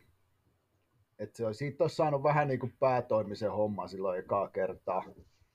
Ja sitten mä mä olin tutustunut edelliskesänä nykyiseen TPSn päävalmentajan Jussi Jose Ahokkaaseen joku leiri tai tämmöinen kansainvälisen jääkikkoliiton leiri. Oltiin molemmat siellä niin jossain pikkuhommissa. Ja tota, Espooseen ne oli etsinyt sitten sen coachia, niillä oli joku ehokas ja Ahokas oli sitten kohtuu suurisuisena kaverina sitten innokkaana toisena nuorena coachina mennyt sanoa sitten valmennuspäällikölle ja urheilujohtajalle, että hän tietää paremman jätkä. No niin, ja oikeastaan jut, se jut, oli. Jut, jut, jut, jutelkaa tämän kanssa, että Joselle aika iso kiitos niin kuin jälkikäteen siitä, että mä sain silloin sitten jääkiekosta niin kuin ammatin, että mä olin sen coach ja sitten me vedettiin iltapäivä, oliko mä olin niin kuin taitovalmentaja Espoon jäähongassa. Okei. Okay. Kävi, kävi joukkueiden jäillä ja sitten mä olin Pohjoishaagan yhteiskoulussa vetää niin kuin lukioaamujäitä myös. Et siitä asti on 2008 mm, asti voi sanoa, että on niin kuin eläkseen tehnyt jääkiekkotyötä. Oh, tuosta, tuosta piti kysyäkin, eikä tarvi niinku sentilleen sanoa, mutta missä vaiheessa tuo on niinku kääntynyt semmoiseksi, että tuosta on ruvennut saamaan rahaa, ja minkälaisia niinku tuommoiset niinku junnuvalmentajan liiksat on, onko ne niinku ihan medianipalakkaa, mitä Suomessa kolme tonnia, kolme ja puolta tonnia, mitä niistä saa, vai onko ne semmoisia, että, että, ehkä vähän vähemmän, mutta siinä mennään sitten intohimoa edellä, tai mitä etuja sulla on, miten sä oot niinku pystynyt elättää itse tuolla valmentamalla C-junnuja esimerkiksi bluesissa, niin miten, miten se niinku yhtälö toimii? No silloin alkuun, alkuun siinä oli, tota, että se tuli vähän niin kuin monta pientä puroa. Että ethän sä C-junnia valmentamalla niin kuin leipää saa. Joo leipää saa siinä, että oli niinku Holtari Jukka ja Marttilan Mika oli Marttilan valmennuspäällikkö, Holtari oli valmen, uh, urheilutoimen johtaja Plusissa. Ja sitten ne järkkäili, niinku, meillä oli tämmöisiä yhdistelmäpestejä, että Ahokas oli P-junnujen coach ja se oli Espo jääklubi EJK, niinku, mikä se oli, joku urheiluvalmentaja, se veti oheisreenejä, jäitä ja iltapäiväjäitä ja mä olin sitten jäähongan puolella – Joo. Ja sitten meillä oli jotain just noita koulujen jäitä, että sieltä tuli sitten satanen sieltä, satanen täältä, jostain tonni. Niin kuin ihan vaan sillä, että asuttiin jäähallilla ja valmennettiin, kun joku, joku sanoi, että tuu tänne mukaan. Ja Joo. Niin sieltä se sitten niin kuin kertyi, että eihän silloin ollut perhettä eikä mitään asuntolainaa eikä muuta, että, että tota, sen verran sait rahaa, että niin kuin pystyt keskittyä jääkiekkoon. Joo. Oliko kaikki asunnot ja tuommoista, niin oliko ne tyyli plussilta hommattu? Ei, ei, ei, itse, ei okay. itse, itse, Mä muistan, että meillä oli, meillä oli kaksi jo silloin, silloin tota, olisiko se ollut yhden jonkun pelaajan isän kautta, niin kuin se tie tunti joku tai oli töissä jossain, joku Ilmarisen niin kuin vuokrakämppä tai tällainen. Okay, yeah. tällainen että ihan hyvällä, hyvällä paikkaa ja niin kuin ok, ok siedettävä vuokra, että eihän ne nyt ole siis sillä niin kuin menot pienet ja sen verran, että leipäs saat, niin siitä lähdettiin liikkeelle. Miten se, tota, no tuossa to, tulikin oikeastaan, mulla oli täällä, että miksi, miksi menit bluesiin, mutta siihen vastasikin tavallaan jo, mutta mut, se mikä mua vielä niin ehkä enemmän kiinnostaa, kun se tosiaan se 0809 kausi ää, bluesin C-junut oli niin sulla se tavallaan next steppi, niin mä, mä jäin vaan miettiä, että joko, joko se oli semmoinen, niin kuin, kun sä menit tuonne bluesiin, niin oliko sulla jo silloin heti, tai miten se menee se prosessi, kun sä, sä menet johonkin uuteen joukkueeseen, niin onko sulla heti semmoinen visio, minkälaisen pelityylin sä haluat sille joukkueelle, tai miten sä haluat, että se joukkue pelaa, vai, vai tutustuuko sä ensin niihin pelaajiin ja katsot, mitä ne osaa, ja sitä kautta lähdet rakentamaan jotakin peli, pelitaktiikkaa ja tyyliä, vai miten se tuommoinen prosessi niin menee? No kyllä se silloin niin kuin aikana meni aika vahvasti sillä, että siellä oli niin kuin hyvä vahva kulttuuri. Että se oli niin kuin, että meillä, meillähän oli ihan niin kuin yhtenäinen pelitapa ja niin kuin C-junnuista liigaa. Ja. liigaa. Ja sieltä tuli niin kuin ne tietyt asiat, että hei näitä, näitä niin kuin halutaan, että tässä ikäluokassa pidät huolen, että nämä jätkät oppii, oppii niin kuin nämä ja nämä asiat. Ja, ja sitten käytiin, mä muistan Marjamäen Lateen kanssa, istuttiin kerran pari tuntia. Mä opin niin kuin Latelta tosi paljon, se oli liikassa silloin apuvalmentajana. Niin mä olin jonkun pelikirjan tehnyt, niin kuin ihan piirtänyt A4 kaikkea. Sitten mä sen niin kuin latelle vein sitten ja käytiin sitä läpi. Ja opin niin kuin latelta tosi paljon. Ja sit meillä oli tosi hyvä, jos ajattelet, että meikäläinen oli c Ahokka Jose oli b Törmäsen Antti oli a sitten oli Matikainen ja Marjamäki oli liikassa, niin se oli niin kuin tosi hyvä se porukka, paljon yhdessä puitiin ja käytiin niin kuin peliä ja reeniä läpi. No melkein voisi sanoa, että ei, ei kovin monella liigaporukalla ole vastaavanlaista repertuaaria, repertuaaria niin kuin valmennuksessa, niin kuin, niin kuin näinkö alkaa miettiä, miettiä niin päävalan niin kuin edustuksesta C-junnuihin, niin siinä on aika kovia. Toki ei varmaan sillä hetkellä, just siinä, siinä 2008 vuonna, ei varmaan teistä, teistä ehkä Törmänen oli silleen, silleen niin nimekkäin, mutta, mutta tota, niin nyt jälkeenpäin, niin siinä on, alkaa olla kaikki semmoisia, ketkä kaikki tuntee jo. Niin. Oli, ja sitten siinä oli Hirvosen Timo oli Aassa apuvalmentajana Joo. Stökön kanssa, ja tota, Marttila iät ajat ollut Junnumaan joukkueessa ja pitkän linjan ihan huippukiekkoäijä. Äijä, tota, siinä valmennuspäällikkönä niin kuin ohjailemassa meitä ja opettamassa, ja Holtari Jukka urheilutoimenjohtaja, niin sehän oli niin kuin ihan täydellinen paikka nuorelle valmentajalle siihen aikaan, aikaan niin kuin päästä siihen mukaan ja oppia ja oppia. Ja tota, olisinko mä ollut niin kuin varmaan a, niitä harvoja, en tiedä olinko ainoa kuitenkaan C-junnu joka sai vaan, vaan niin kuin keskittyä valmentamiseen, että ei tarvinnut käydä myymässä lenkkareita tai jakamassa postia ja sitten väsyneenä tulla hallille, vaan se oli ihan vanhassa Matin kylässä niin kuin varmaan oltiin enemmän kuin kotona. Että. Joo. Minkälainen tuo aika, aika niin kuin, tota, muuten tuossa plussissa oli? Sä olit niin kuin, oliko se nyt C-junneen mukana? Sä olit äh, aina 11 vuoteen asti. Eli mitä, mitä se tekee?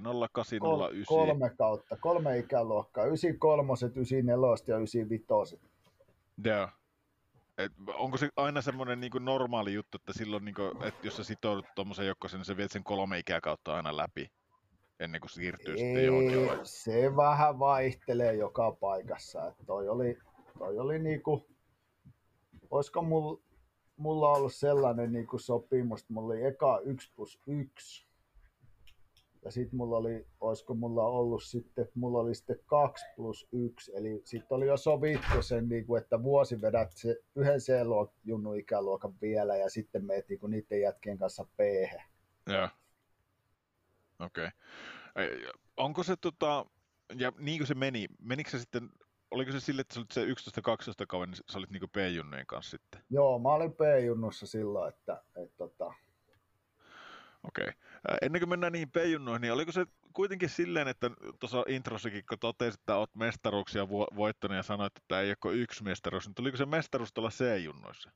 Joo, 95 kanssa. Me oltiin ekaan kolmosten ja nelosten kanssa tiputtiin puolivälierissä ja sitten niin kuin 95 kanssa voitettiin mestaruus. Et se, oli, se oli jo kesällä, niin kuin, jos niin kuin menee kaikki niin kuin normaalisti, tai niin kuin suurin piirtein ennakoidaan, niin plussia Tapparaa finaalissa. Tapparalla oli Parkkovia ja Jonatan Tanus oli kova silloin ja meillä oli Juuso Ikosta ja, ja meillä oli tosi paljon niitä jätkiä, tämä oli 95 maajoukkueesta. Jompikumpi näistä nyt tämän ikäluokan voittaa ja me se sitten lopulta niin kuin voitettiin. Mikä se oli se fiilis, kun sulle pujotettiin kultainen mitali kaula ja sanoit, että Saku sä oot valmentanut justiinsa se, se nuoret niin Suomen mestariksi, niin mikä, mikä itsellä oli se fiilis siinä kohtaa? No, no kyllähän se oli niinku makea juttu sillä että kuitenkin sinä olet puurtanut jo aika monta vuotta ja, ja niinku, sulla on hyvät, silloin kun sulla on hyvät jätket ja hyvä jengi, niin, niin kyllähän nyt silloin vähän odotatkin, että tässä pitäisi pärjätä. Pärjätä ja tota, olihan se nyt hienoa ja sit, mikä fiilis oli, niin mä olin ihan puhki, meidän Viljami oli syntynyt siinä, niinku, siinä helmikuussa vielä ja tota, sulla on pieni muksu kotona ja vedät aamujäitä ja iltapäiväjäitä ja joukkuetta ja kairat siinä menemään ja ihmettelet, että mitä tämä niin kuin isänä oleminen ja muu on, niin on, silloin oli ihan loppu. Et mä muistan, meillä oli vähän valmennustiimin joku sauna tai joku, niin suurin piirtein kaksi kaljaa juot ja nukahat siihen sohvalle, että heittäkääs joku mut nyt kotiin huilimaan tästä näin. Että niin, ne on niitä elämän, elämän tota, no, niin tuomia mullistuksia sitten nuo, että kyllä ne kummasti vaikuttaa. Sitä, tuo, tuo on niin jännä homma. Mä itse asiassa just tänään taisin lukia jostakin, äh, tota, olisinko iltasanomista jostakin luin Granlundin vaimon tarinaa jotakin, että, että äh, jotenkin, että mies saa keskittyä täysin, täysin täysin niin kuin kiekon pelaamiseen, että niilläkin on pari, pari pientä lasta kotona, kun itselläkin on täällä pari pientä lasta kotona, eikä ole oikeastaan minkään valtakunnan käsitystä ennen noita lapsia, että kui, kui uuvuttavaa sekin homma voi sitten olla, niin kuin, että siinä tulee paljon uusia asioita ja paljon uusia ääniä öisiin ja, ja itekin rupeaa niin säpsyilee ja, ja menemään vähän, lentelee joka, joka suuntaan kelloajasta riippumatta, niin se vähän saattaa siihen niin kuin päivätyöhön vaikuttaa jollakin tasolla, että ei ehkä aina olekaan skarpeimmilla, niin, niin tota, tohon, siihenkin, siihenkin peilatin, niin tuohon oli hieno, hieno saavutus tuo, tuo, mitä sitten Seijunussa saavutettiin, mutta miten se on, ainakin tuolla aikuisissa aina tuntuu olevan, että se on aina se koko valmennustiimin tiimin juttu, mutta kuin isolla valmennustiimillä tuommoisessa Seijunussa mennään, onko se otatko kuinka paljon itselle sitä krediittiä vai oliko sulla hyvä kakkonen siinä tai, tai tiimi ympärillä, kuin ison tiimin kanssa tuossa niin operoitiin? Ol, olihan mulla, ethän sä niinku, eihän yksi seppä pärjää niinku missään, että pelaajat siellä kuitenkin pelaa ja sitten sä tarvit niinku hyvää tappurit. Tuolla oli aina niinku, Mulla oli Tuunasen Janne, Janne oli mun apuri, joka on ollut Mestiksessäkin päävalmentajana, onko Kiekko Vantaalla nykyisin apukoutsina. Ja sitten mä olin Leif Berggren molarikoutsina aivan huippu, huippuäijä vielä siinä. Se oli munkaan joka ikä, kaikki noin neljä Espoo eka vuotta siinä. Ja hyvät huoltajat, ne on niinku tärkeitä joukkuejohtajat ja tommoset, että et, et, eihän, ei, ei siinä voi, vaikka olisi minkälainen keijo siinä valmentajana, mutta jos sulla on niitä hyviä niinku apuäjiä siinä, kello on niinku pelisilmää, niin eihän siitä mitään tule. No. Miten se, se, se on semmoinen, mitä mun on pitänyt, niinku, tai on miettinyt tässä, että miten sä niinku saat tommosen, sulla on 25 erilaista jätkää. Mä oon aina itsekin miettinyt tätä, tätä niinku, kun on ollut pelaajana puhukopissa, niin miettinyt sitä sille, että miten se valmentaja voi saada se 25 jätkää puhaltaa yhteen hiileen ja niin kuin, tavallaan sen tekemään töitä sen yhteisen päämäärän, etteikö kuitenkin niin kuin 25 jätkää, niin se on, kaikilla on oma mieli ja ajatus siinä, niin mikä se on niin kuin tommonen, miten sä tavallaan saat tuommoista porukasta yhtenäisen, mikä se on se juttu, miten, miten sä lähdet sitä tekemään? Jotenkin, jotenkin mä oon ollut aina ehkä semmonen, niin kuin, mä en ollut näiden minkään mikroautoilut ja poniratsastusten suuri ystävä, että hiki, hiki, hiki yhdistää hiki yhdistää ja sitten sellainen niinku, ehkä siinä just niinku plussi-aikana oli niinku seuran yhteiset niinku arvot ja tavat oli aika isosti tapetilla. Mm.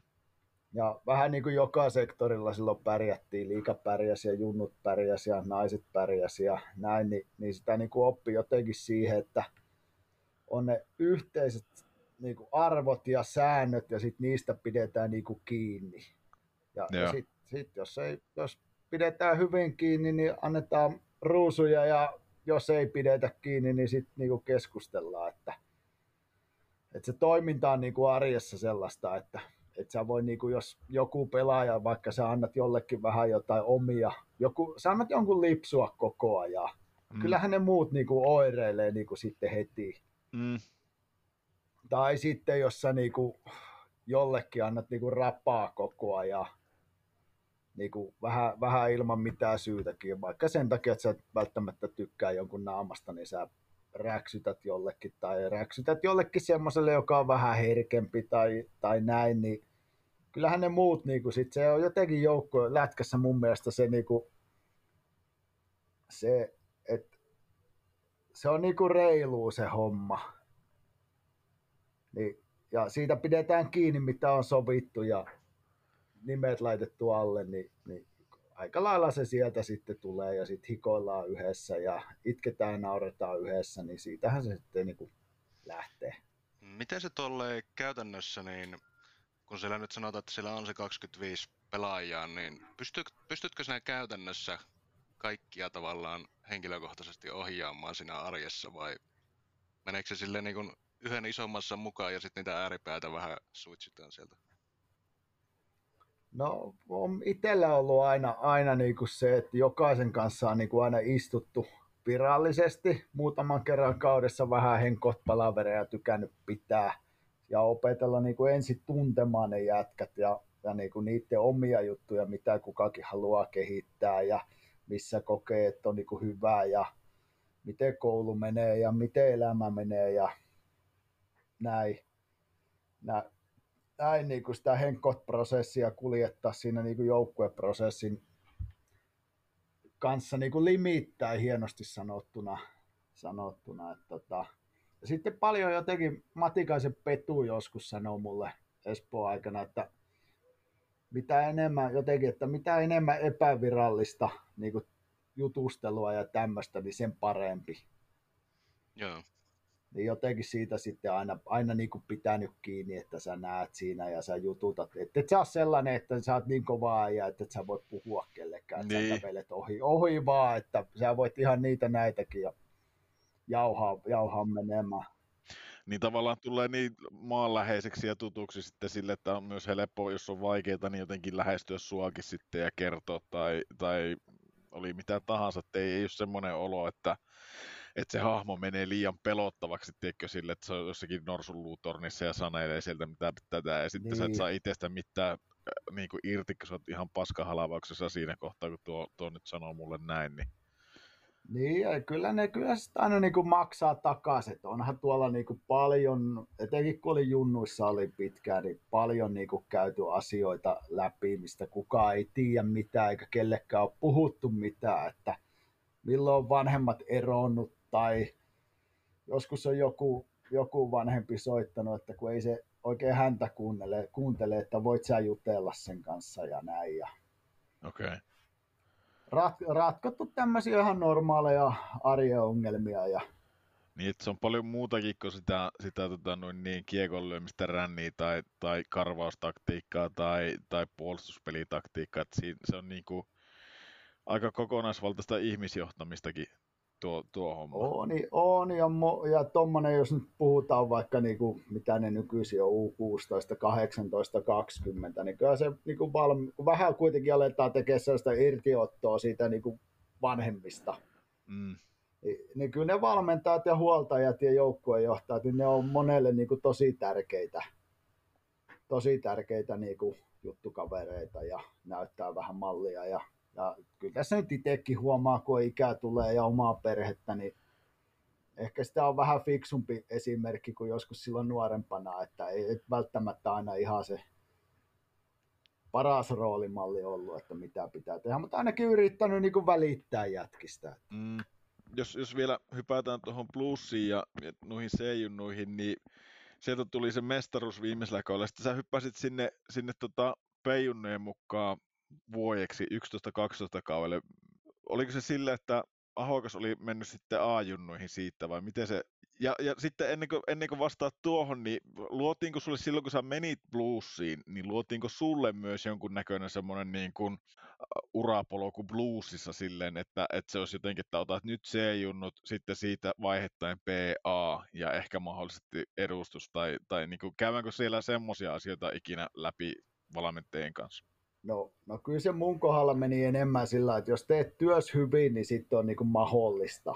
päästä eteenpäin. Et ei sitä nyt niinku vedetty mihinkään paperiin, että sä meet nyt näin ja näin. Et jos mä olisin hommani huonosti tehnyt, niin varmaan se olisi jäänyt siihen vuoden keikkaan. Ja keikkaa, että tota, P, joo, mä menin p sitten ja oltiin me hoppeella sitten seuraavana vuonna. Meillä ei ollut paljon niitä vanhemman ikäluokan jätkiä, niin kuin 94, että melkein niin kuin sama porukka, millä c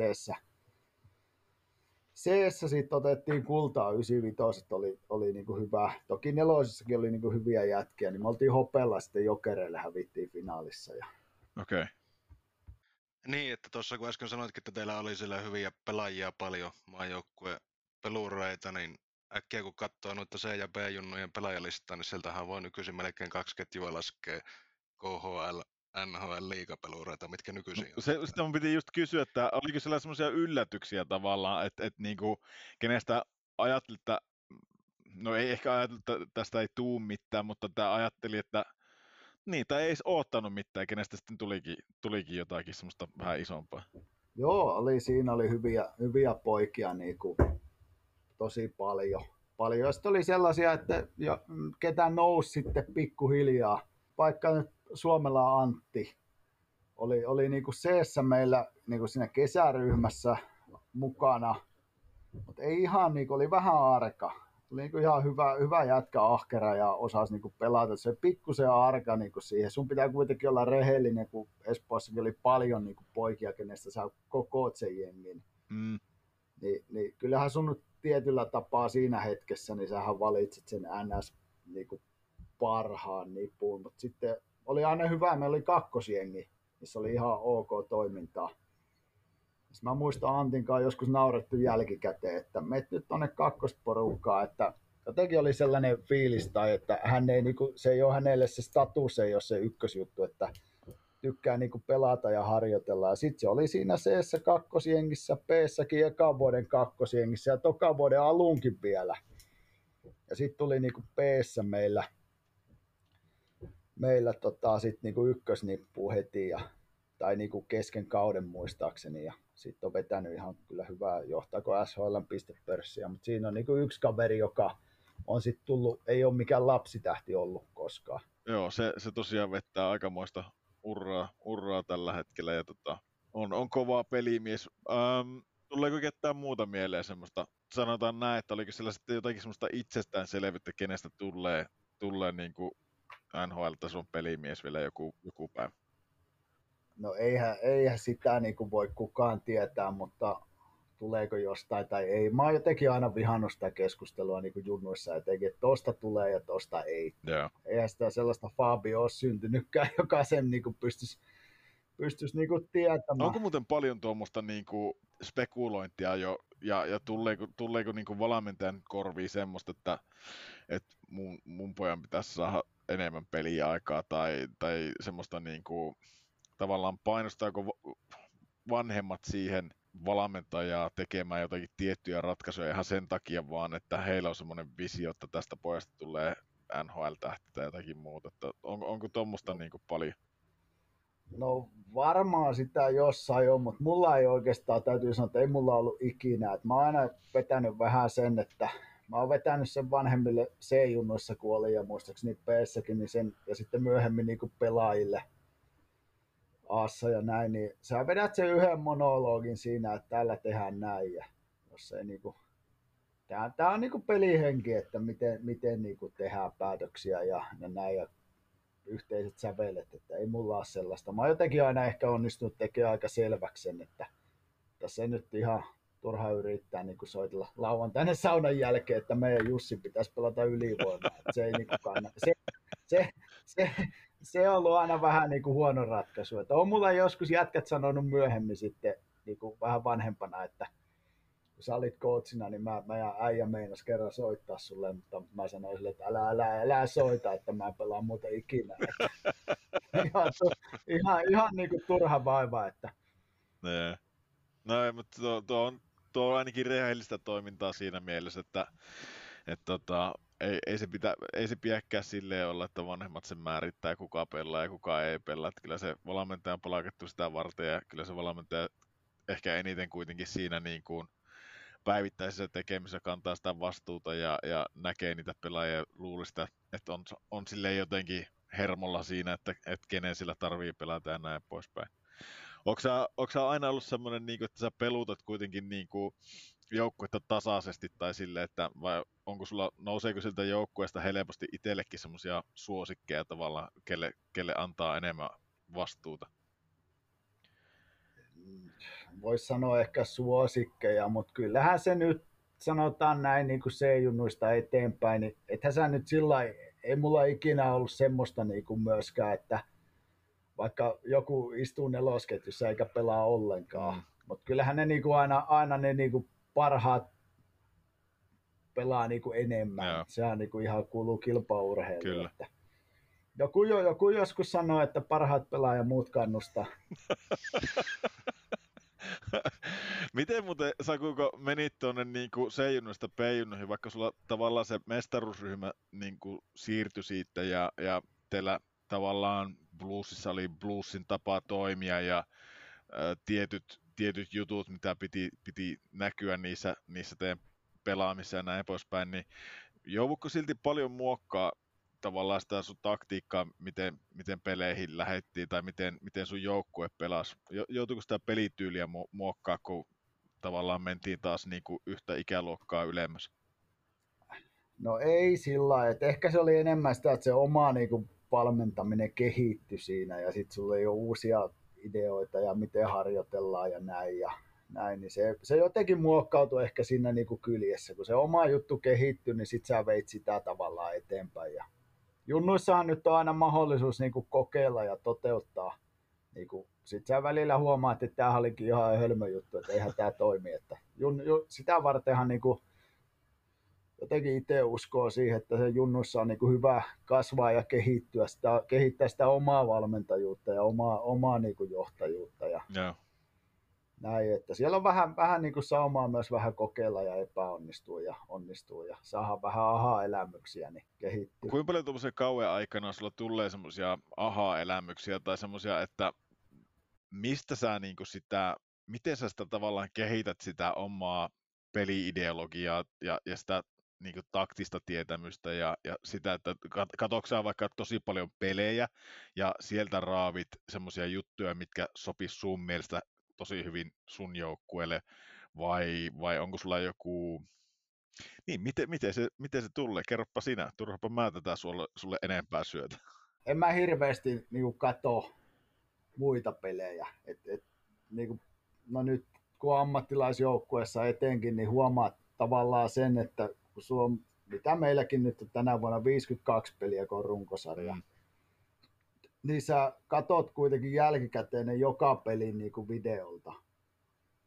Ja sehän nyt on toista sataa peliä vuodessa ja, ja niitä oman joukkueen juttuja, mutta sitten jos joku pieni juttu katot TVstä jotain peliä, aha, noi pelaa noin, voisiko tota kokeilla, miten joku yksittäinen pelaaja pelaa. Et ei mulla oikein ikinä ollut semmoisia, että mä olisin niinku keikauttanut sitä koko juttua hirveästi, vaan sitten niinku oppinut ehkä jonkun pienen jutun tai nähnyt joku joukkue tai pelaaja tai joku coachi vetää jonkunnäköisen reeniin ja toi sopiskin mulle. Eli pieniä niinku paloja aina, aina sitten poiminut sieltä matkan varrella. No nyt mun on pakko kysyä, ennen kuin mä tämän unohan, niin nyt li- liippaa aika lähelle tätä sun nyky- nykypäivän toimenkuvaa siellä, kun Sveitsissä oot. Ja mä katsoin tuossa Mikkeli Jukuri pelasi Friburia vastaan, ne pelasi sitä CHL, eikö vaan? Joo.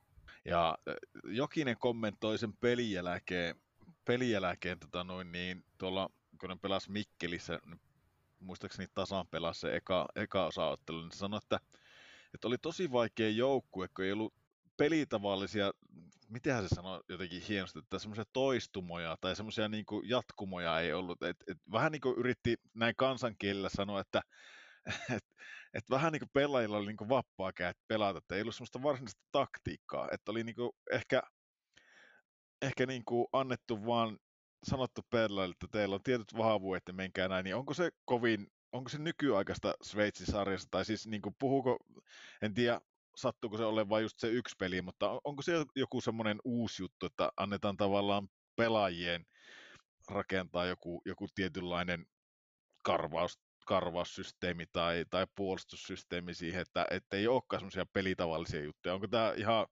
huuhaata vai, vai saatteko tämä olla vain joku jokisen oma havainto? No se, kyllähän täälläkin niin kuin joka joukkueella onhan niillä niin kuin selkeä, tai en mä tiedä onko se nyt aina niin selkeä, se on vähän erilaista se peli, mutta kyllä se niin kuin videolta katsot vaikka vastustaja, niin on tietyt asiat näet, että on sovittu, mutta mut sitten siellä täällä on ehkä vähän enemmän semmoista niin kuin liukumavaraa siihen, että miten ne sitä toteuttaa, että joku alempi ketju voi pelata vähän eri tavalla, kun sitten sulla on ne kärkiulkkarit, niin niillä saattaa olla joku, ne on sopinut, saa vähän ehkä sopia keskenään, että miten ne jonkun tilanteen pelaa. Joo. Pelaa etenkin niin kuin hyökkäyssuuntaan, että, että, se on ehkä pikkusen no vapaampaa, vapaampaa niin kuin, kuin Suomen liigassa. Onko se sun mielestä hyvä vai huono asia? Kyllähän ne yhteiset niin kuin sovitut asiat, pelitavalliset asiat, pitää ne olla, että sä missään huippusarjassa niin kuin pärjää. Mutta sitten taas se, että kyllä siellä pitää olla mun mielestä jotenkin siellä niin kuin raamien sisällä tilaa myös pelata sitä peliä. Et ei, ei kaikki pelaajat pysty niin kuin pelaamaan ihan kaikkia tilanteita niin kuin samalla tavalla. Et onhan se nyt ihan selvää, että, selvää, että tota, joku kärki, hyökkäyssuunnan kärkijätkät, ne pystyy vähän enemmän niin kuin lukemaan ja niin kuin luovimaan, luomaan itsestä peliä kuin sitten ehkä joku alaketju ja kaivuri. ihana, ihana termi, kaivuri.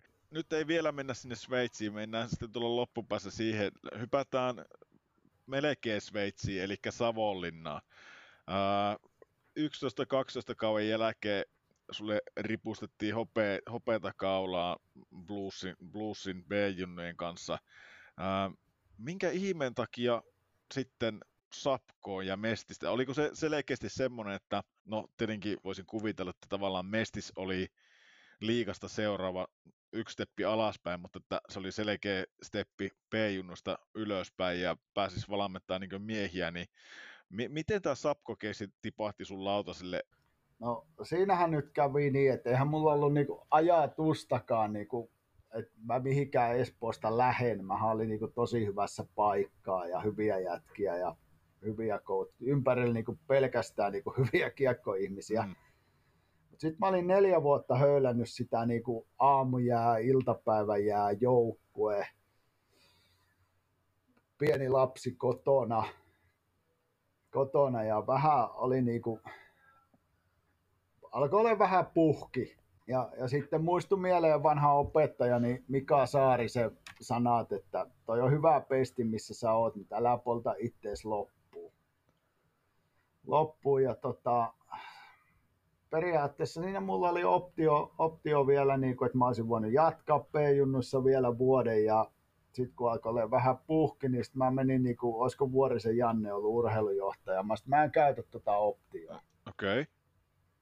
Et, et, vähän niin kuin taas meni siihen hönttinä ja sanoi, että mä vähemmän töitä ja enemmän palkkaa, että pitäisi isompaa kämppää muuttaa ja näin. Ja sitten siinä oli joku kuvio, että joo, että on, on nyt vuosi tuossa vielä peessä ja sitkuttelette menemään siinä niin kuin perheenä ja perheenä ja sitten aaha ja sitten nousee niin kuin liksa ja näin ja näin. Ja mä olin sillä, että ei perhana, että ei, ei, ei, ei tule niin kuin mitään, että en käytä. Ja he ei sitten suostunut siihen, että ne olisi sen mun P-junnun vuodelle niin kuin liksaa nostanut. Yeah. Ja sitten mulla oli siinä, oliko mulla Saipa A-junnut, A-junnut tota siinä ja sitten oli, mä olin ammattivalmentaja tutkinnolla tota, Tirkkosen Pekankaan yhtä aikaa. Peksi oli lähdössä Zapkosta saipaa liikaa ja, yeah. ja ne etti sitten valmentaja. Mä siitä joku sieltä, olisiko puheenjohtaja soittanut. Mä niin kuin yhden kerran jo kieltäydyin ja sitten ne oli, että no ei kun miten ois ja miten ois. Sitten mä ajattelin, että no perhana lähetään ja hypätään nyt taas ihan syvään päätyä, että ei mulla ollut sellaista ajatustakaan, että haluanko mä edes ikinä valmentaa miehiä, mikä oli niin kuin virhe siinä mielessä että ei olisi pitänyt ehkä lähteä, kun ajatteletkaan noin, mutta että mennään nyt ja vanhemmat asuu Imatralla ja mennään vähän lähemmäs ja, niin. ja, ja näin, näin. Ja totta kaihan sinne sit sait vähän parempaa liksaa ja vähän pienempää paikkaa ja näin. Sitten mentiin Sapkoon. Okei. Okay. Mikä, minkälainen prosessi oli Sapko? Missä vaiheessa Sapko oli silloin menossa niin kuin kiekkoilullisesti ja, ja mitä, mitä sulta odotettiin, kun sä menit, menit Sapkoon? No en mä oikein niin kuin rehellisesti tänä päivänä, mitenköhän se, jotenkin ne halusi sitten niin kuin nuorempaa ja jotenkin eteenpäin menevää ja jotain, niitä pitää näitä nyt korulauseita aina on, kun nuori valmentaja niin kuin palkat, palkataan paikalle, että et eli rehellisesti, että, että meillä on tämän verran budjettia ja jos me nyt tämä jätkä saadaan siihen, niin se on, se on sitten ehkä meille ihan hyvää. Yeah. Hyvä, että en mä nyt muista, että mitään sit niinku, ei siinä mitään semmoista ollut, että nyt pitää olla tällä ja tällä sijalla ja vähän semmoista niinku tuoretta tai jotain, en, en minä muista mitään, niin kuin se oli sellaisia, sellaisia odotuksia niin kuin laitettu kauheasti. No. Että. Miten teillä meni se kausi? No alkuunhan me otettiin siinä maalilla pataa niin, että hu, hulina kävi, että se alku oli meille niin kuin vaikea. Ja sitten me, sit me tota vähän jotain niin kuin muute, muutettiin siinä sitten meidän pelaamisessa ja harjoittelussa. Ja mä huomasin, että ei, tämä ei nyt, tämä mun juttu ei niin kuin toimi toimi tässä ja vähän, vähän vaihdettiin simppelimpää suuntaan ja koitti sinne jätkien kanssa jutella, että mikä, mikä olisi niin kuin hyvää. Ja, ne. näin. ja sitten me otettiin siinä aika hyvä spurtti joulu, joulu niin kuin, olisiko se ollut joulu-tammikuu ja jäätiinkö me kuusi pistettä playereissa. Sen mä muistan, että me oltiin runkosarja loppu silloin tosi aikaisin, se oli helmikuun jotain puoliväliä. Ja playerisauma oli mennyt, mentiin Vantaalle pelaamaan ja voitolla kuiville, eli kausi loppuu, ja tappiolla karsintaa, ja 2-1 voitettiin. ja, se... ja, ja, ja me, meillä oli vielä Oinosen Juuso, Rapu Oinonen maalissa, maalissa tota, se oli pelannut Sapkossa aikaisemmin, ja sitten meillä oli joku molarikeissi, joku liigajoukko otti niinku lainaveskari siitä kotia, ja, ja sitten se tuli niinku jostain Joensuusta Suomisarja kakkosdivaria messiin, ja veti ihan unelman Vantaalla. Oh, yeah pantiin, pantiin keskialue tukkoon ja yksi vastaisku ja vika tyhjiin ja kesälomalle siitä ja, siitä ja tota, se oli, se oli sitten sen tarinan loppu tavallaan. Että... Tulukitteko mä oikein, kun mä katson sun kehonkieltä nyt, kun jutellaan tässä samalla, niin, niin, tota, niin kuulijaksi tiedoksi, niin äh, mä, mä, myös näen tässä samalla Sakun, Sakun vaikka hän Klottenissa tällä hetkellä onkin, niin tota, tulkittiinko mä oikein, tämä ei ollut mikään maailman miellyttävin reissu, tämä Sapko-reissu kuitenkaan sulle? No ei se ollut, ei se ollut, kun ollaan ihan rehellisiä. Että, tota, mulla oli yksi plus kahden vuoden sopimus, ja mulle tarjottiin sitten niin kuin joulu, siinä me alettiin pärjäämään ja, ja siellä homma lähti sitten pyörimään niin kuin alkuvaikeuksien jälkeen niin kuin oikeaan suuntaan. suuntaan ja tota, sitten, me halutaan nyt, että me käytetään tämä sun optio ja näin. Ja mä olin sitten siinä, että vedetään nyt vähän happea, että oli jotenkin, mä oikein sen puheenjohtajan kanssa sitten jotenkin, ei oltu yhtään niin kuin samalla aallolla. Niin. aallolla ja tota, mä menin kotiin ja tein A4 lapun, lapun tota, että mitä mä haluan niin kuin muuttaa, että mä jatkan siellä jatkan siellä. Muutenhan Mestissä oli silloin... Niin... Tuliko yhtä pitkä A4 niin silloin, kun se teki se sun kakkoskootsi, teki se, se tota, noin, niin DVD-perusteella se mitä virheitä? Oli, oli, oli se aika täynnä. Okay. Oli se aika täynnä. Ja sitten mentiin taas siihen toimistolle, toimistolle palaveriin ja mä löin lapun siihen pöytään. Mä sanoin, että nämä asiat niin kuin kuntoon, niin et näin mä haluan, että tämä jengi niin kuin reenataan ja näin tämä homma niin kuin pyörii. Ne niin puheenjohtaja katsoi siinä lappua ja luki ja sanoi, onpa hyviä ideoita. Mutta... Ja sitten, ei sitten, se loppu vähän siihen muistaakseni se palaveri. Mä kävelin siihen kotiin sitten ja sanoin vaimolle silloin tyttöystävälle avopuolisolle, että alahan pakkaamaan, että ei, en mä tää, ei, tää, tää, loppu, tää loppu nyt tähän näin tää leikki, että tää, se on siinä, että mä en tänne jää. Ja mä olin ehkä vähän tuittu pää nuori, nuori coachi siinä, että jälkikäteen miettii, niin olisi sitä voinut jatkaa, mutta sitten siinä oli vähän, jotenkin mä en sit, me ei, niinku, se ei ollut mun paikka. Mä tykkäsin niinku sitä lätkästä, Joo. valmentaa miehiä ja Mestissä oli silloin hyvä sarja, oli Jukurit KK Sportti vielä ja, ja, ja niin kuin hyviä coacheja ja näin. Ja jotenkin se niin kuin ei, ei yhtään. Ja sitten siinä oli vähän sekin sitten huomasin, että sä olet aika yksin. Et Espoossa sulla oli ollut se iso verkosto, hyviä äijä ja tosi hyvä ympäristö ja tuki siinä. Ja sitten kuitenkin P-junnuista mestiksi ja sitten sä oot ihan yksin. Niin kuin ihan, ihan niin kuin Matti Nykänen hyppyrimään nokalla, up yours. Ni, niin tota, se, se, oli vähän heavy, heavy siinä ja, ja tota, sitten mä ilmoitin, että mä en täällä, täällä niin kuin tää jäi tähän näin. Okay. No se, se jotenkin kyllä äh, hyvin, hyvin osaat sen myös ilmeillä tässä kertoa, että se ei, se ei ollut ehkä se siistintä. Äh, se, mikä mun piti kysyä, niin nyt sitten taas kun tulit junnuista tuonne miesten puolelle, niin miten se valmentaminen muuttui, kun sä tavallaan, no en mä tiedä, oliko silloin vielä, vielä niin kuin, varmaan silloin keski oli vielä korkeampi, mitä se nykypäivän mestiksessä on. Että mestissähän on varmaan nykypäivänä enemmän ehkä semmoinen ajunnujen suora jatkumo, en tiedä voiko sitä noin sanoa, mutta, mutta siltikin varmaan löytyi kuitenkin vähän, vähän iäkkäämpääkin kaveria vielä Sapkosta silloin, kun menit ja, ja näin poispäin, niin mi, mi, minkälaista se oli tavallaan, miten se, miten se ihmisten johtaminen ero, eroaa tavallaan, mm, kun, kun sä oot tekemisissä 16 tai 18 vuotta kanssa, kun sitten semmoisten kanssa, kellä on oikeasti ajokortit ja, ja asuntoa ja, ja tota, voi olla vaimoakin ja, ja jopa, jopa lapsiakin tai jotenkin tälleen, niin mi- miten se niin kuin muuttuu se tekeminen? No eihän se nyt periaatteeltaan, niin kuin, totta kai ne jätkät on vähän kypsempiä ja vanhempia, se on niin kuin ihan selvä. Mutta mulle kävi siinä niin kuin varmaan monelle nuorelle coachille käy, että mä muutin niin kuin mun omaa toimintaa. Mä innolla luin ja opiskelin ja kaikkea. Ja mä olin kuitenkin aika, niin kuin, sanotaanko nyt mikä olisi oikea sana, aika, aika sellainen intohimoinen ja intensiivinen niin kuin coachi, Joo. kun mä olin Espoossa junnuissa ja aika tiukka. Niin mä, mä muutin sitä mun omaa johtamistapaa ja toimintaa ihan liikaa. Et mä, mä jotenkin höräihin tällaiseen humaaniin ja näin ja otetaan niin kuin kauhean niin kuin maltti. Mä ajattelin jossain vaiheessa silloin syksyllä, että jos mä niin kuin vedän ihan niin kuin urku auki niin kuin mä olin tottunut, niin mä poltan itteni loppuun. Okei, okay, joo.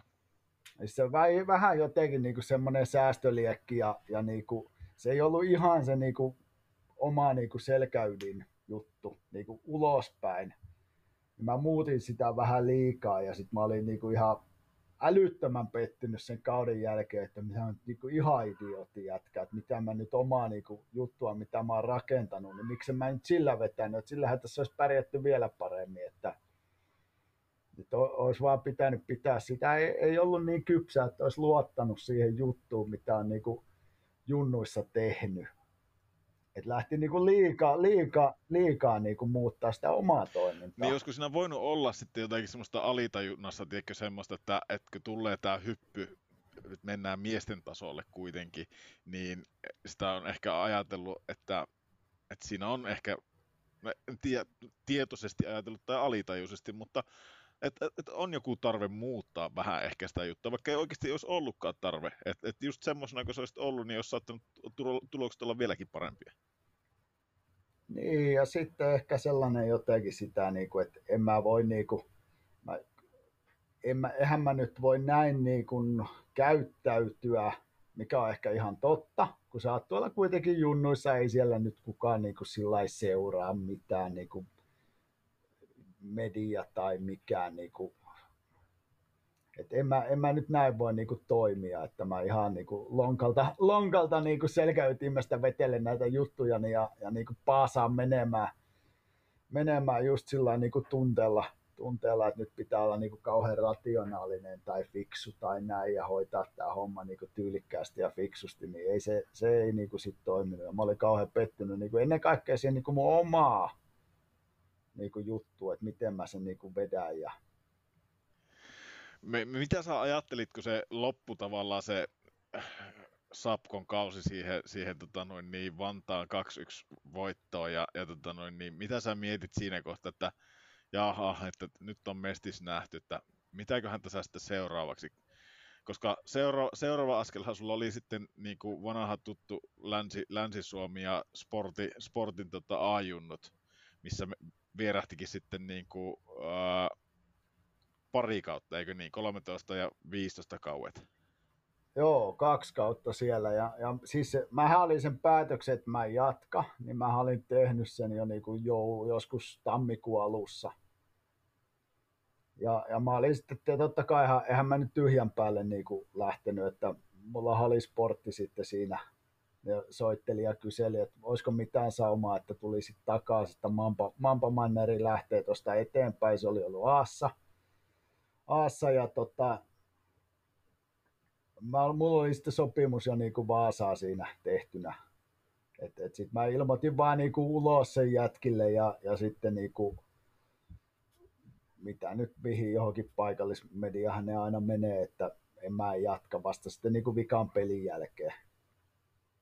Et, et se oli jo niin kuin sovittu, että sitten Vaasa, että siinä oli jotain muutakin, muutakin keskusteluja käyty, paluu Espooseen, se jäi jostain satasista kiinni ja kiinni, että olisi sitten palannut aahat tai... No, minkälainen niin kuin, tavallaan, jos, jos Mestiksestä sai, jos sä lähit tavallaan rahan takia, mm, tai sille, että kun sitä palakkaisuutta plussissa tavallaan nostaa, niin sä lähit äh, sapkoon, että sä saat parempaa liksaa, niin minkälainen liksa sulle oli niin kuin sportissa sitten tarjolla, tai oliko se verrattavissa siihen Sapkon mestis liksaa vai saiko parempaa liksaa siellä? Se oli ihan sama mä olin, mä olin jotenkin sillä en mä edes niinku mitään pyytänyt, pyytänyt sen, niinku, mä olisin voinut ehkä saada enemmänkin, mutta mä oon sanonut, että maksatte to, toi, on mulle, toi riittää mulle, että maksatte ton noin, niin mä Joo. Okei. Okay.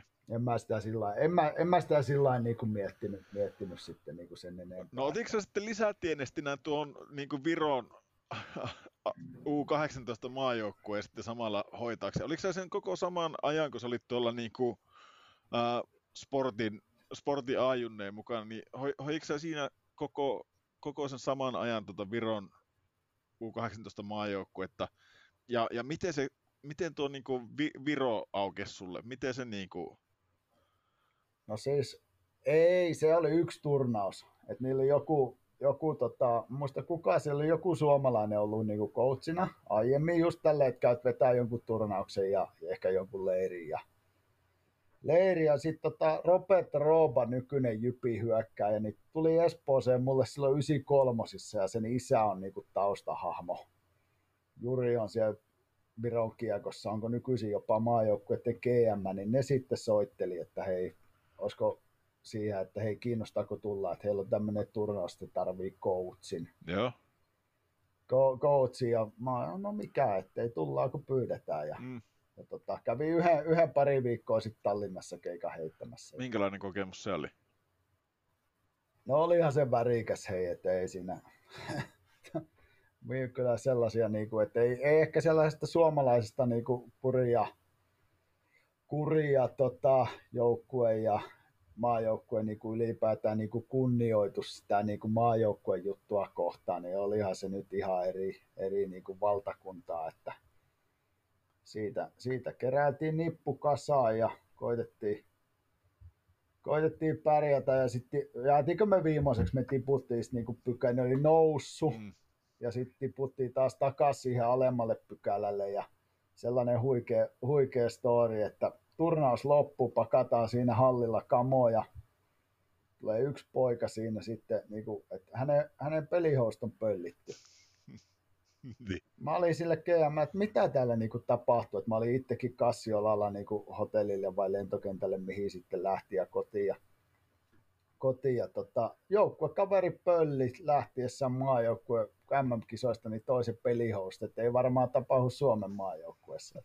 No mutta jos ne oli ihan vimpan päälle ja tota, noin, niin ajattelin, että no. nämä maajoukkueet kutsut oli tässä, niin tota, jos se ajatteli laittaa vähän parempaa No en tiedä mikä oli, mutta se oli, se oli. Mutta ihan hyvä, niin kuin näki vähän taas, pelattiin Hollantia ja Englantia ja ketään Kroatiaa vastaan. Näki ja siinä, että lätkää pelataan vähän muuallakin kuin näissä isoissa maissa. Niinpä, kyllä. Miten sulla meni tuo, tuo sportin kanssa tuo no kaksi, kaksi vuotta tuolla ajunnossa? Miten, miten teillä, minkälainen menestys teillä oli siellä? No eihän me, eihän me playoffeihin päästy. että se oli vähän sellainen, niin kuin mä sanoin, että mä muutin sitä omaa juttua niin kuin Sapkoon mennessä ihan liikaa. Sitten mä palasin niin kuin ihan juurille jotenkin nuorena vihaisena miehenä siitä edelliskaudesta. Sitten vedettiin kyllä ihan sillä, että vahvimmat selviytyy. Et reenattiin, reenattiin, paljon ja, ja niin kuin ei Vaasassa ei oikein se niin kuin junnuhomma, niin kauhean vahvaa se ei ole ikinä ollut niin sitten mä jotenkin ajattelin, että, että ne niinku jätkät, kenellä on vähänkin niinku näkee, että on chanssiä, niin reenataan ainakin, että jos ne tämän mankelin läpi pääsee, niin kyllä ne sitten niinku kehittyy. Ja loput jätkät on sitten kiitollisia, että hei näki vähän sen, että löin kaikkeni likoon, mutta ei riittänyt. Joo riittänyt. Ja kyllähän siitäkin, jos ajattelee, että Tikan Tommi on nyt maajoukkuessa, A-maajoukkue Robinsalo Islandersissa, oli tokana vuotena meillä häkkipäänä mukana ja, ja tota, sitten muutama jätkä pelailee Eurooppaa, Eurooppaa ja näin, niin kyllä ne oli ne meidän niinku sellaiset jätkät, kenestä voi niinku jotain ehkä tulla. Niin, niin ei ainakaan jäänyt siitäkin, ettei reenattu, niin kuin reenattiin ihan liikaakin välillä. Että... Niin on täällä ollut toi Joel fucking Kivirantakin näköjään, ainakin niminäkyylistä. Joo, jolle tuli liigaa pelaamaan silloin, kun sportti nousi liigaa. liigaa tota, niin se tuli sitten kävi jotain ajunnupelejä pelaamassa. Okei. Okay. No tuosta Robert Salosta mun piti kysyä, eihän se satu, eihän tämä ole mitään sukua... Robi, Robin, Eikö Robi, Robin, Robin Salosta, niin. Rob, Ro, on isä. Niin, aivan kyllä, no joo just piti kysyä, että, että oli, onko nämä niin kuin sukua keskenään, mutta tota, joo, meni, meni jo nimet väärinpäin, mutta vastasikin siihen.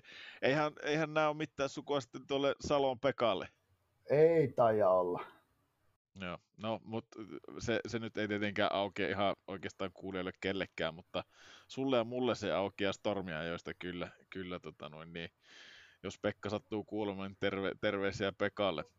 Tota, nimimiehiä siellä. Menestystä ei varsinaisesti, varsinaisesti äh, ajunuilla sinänsä tullut, mutta, mutta kerros mulle sitten tuosta, kun äh, kauvoille 15-16, mi, mikä tämä keissi on? Sä oot lähtenyt Augsburgiin, Saksaan.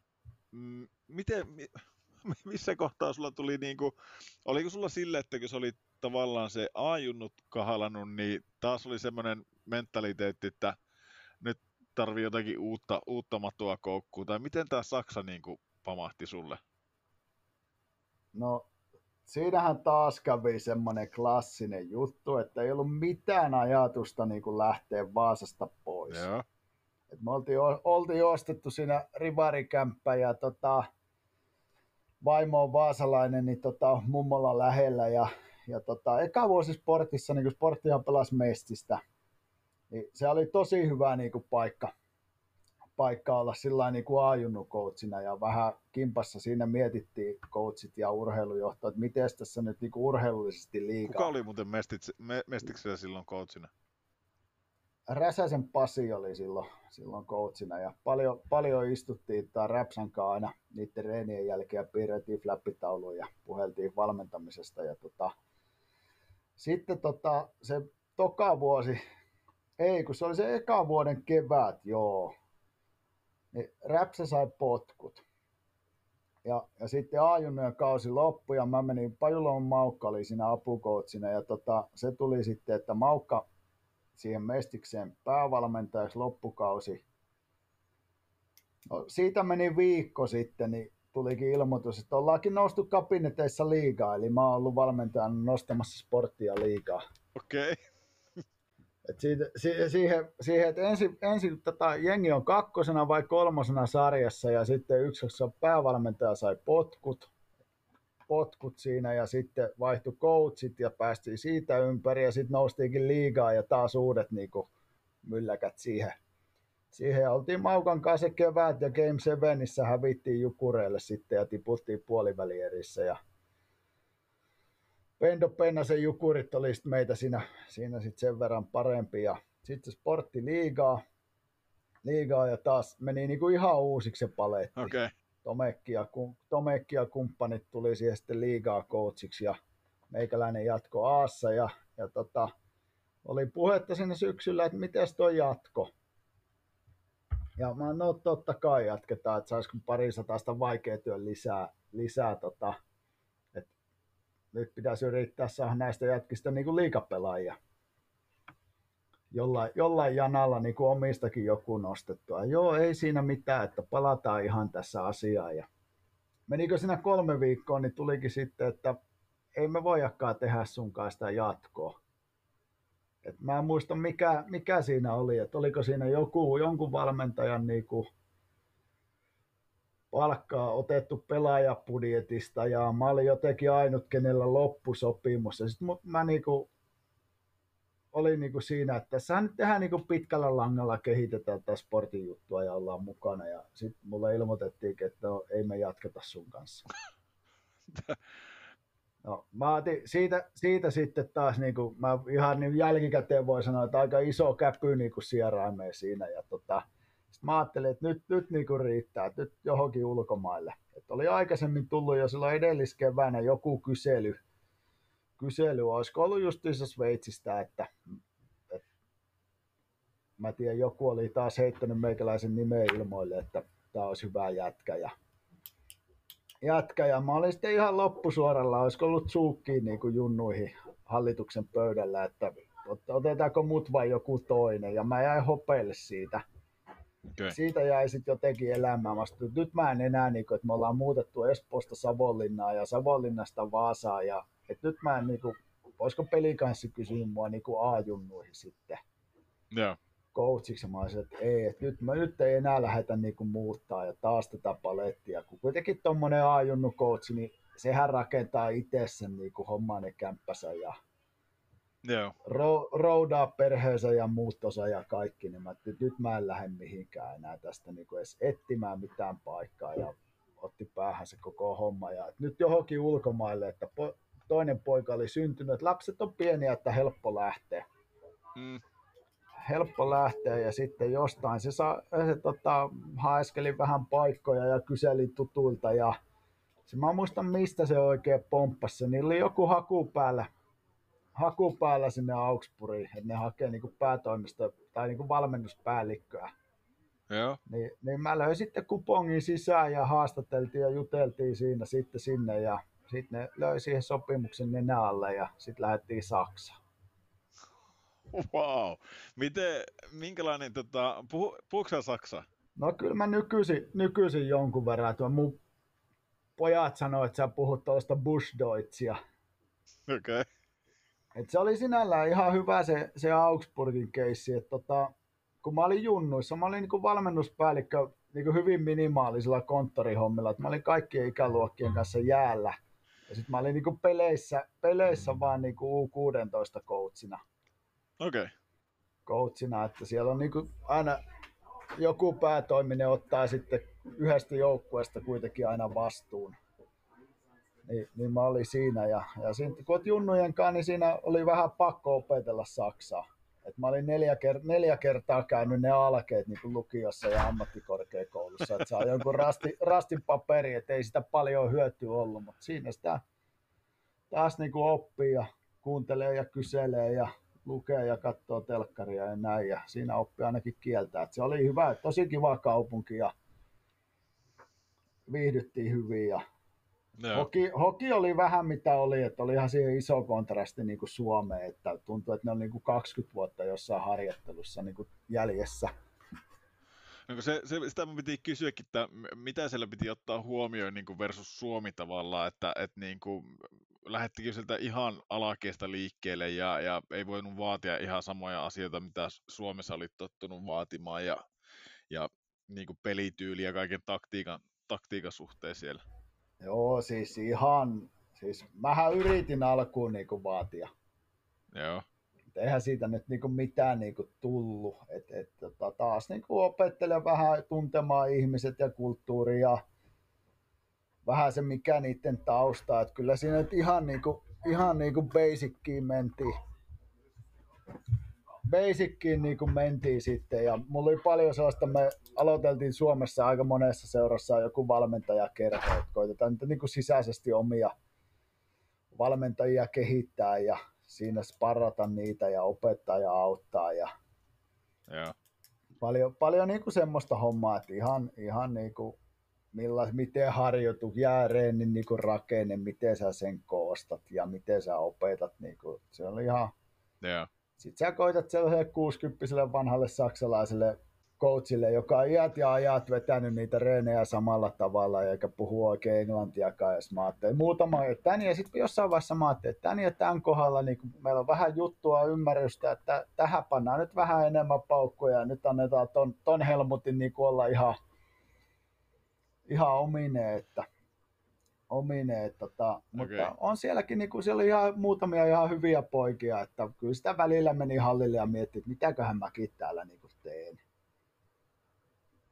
No, mutta mitä sä sitten teit? Kävikö sä vuolle siltä No eläkerahastiteelle heti tässä kohtaa? ei. Oliko se semmoinen, niinku, m- miten sä niinku, mikä sut niinku koukutti eniten siihen Saksaan? Eikö sulla ollut oikein mitään semmoista järkevää muuta, et, sanotaanko näin, niin kuin sä sanot, että ei jaksa muuttaa tässä Suomen sisällä, sitä on tehty sitä muuttoa ihan riittämiä, noita ajunnut rakentaa, niin oliko se tavallaan niinku semmoinen, mm, oliko se kuitenkin semmoinen siisti, tai tavallaan kysytään sen näin päin, että onko tuosta ollut, että sä oot käynyt tuolla Saksassa hoitaa tuommoisen pesti, niin onko sitä ollut apua niin kuin, nyt niin kuin myöhemmällä vaiheella?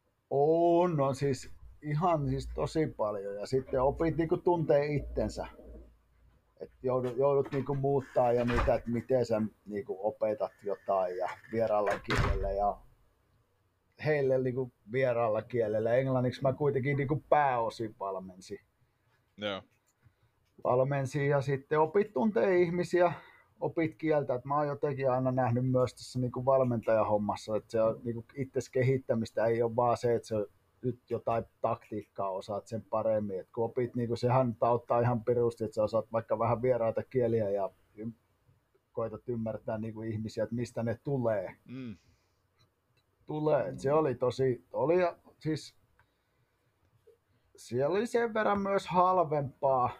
Liksa oli ehkä vähän parempi kuin Suomessa, niin kuin netto ja kämppä ja auto siihen päälle ja, ja pienet kulut ja sillä Saksassa oli, on, niin kuin, oli halvempaa se eläminen ja, ja näin. Eikä tarvinnut, oliko mä yhden yön pois niin kuin kotoa, ettei sinne mitään yöreissuja, ei tarvinnut tehdä mitään videoa. Et menit hallille, vedit haalarit niskaan, vedit treenejä ja juttelit coachien kanssa ja oppi taas jotenkin niin kuin nauttimaan siitä valmentamisesta, että ei se ole niin kuin sellaista elämää suurempaa.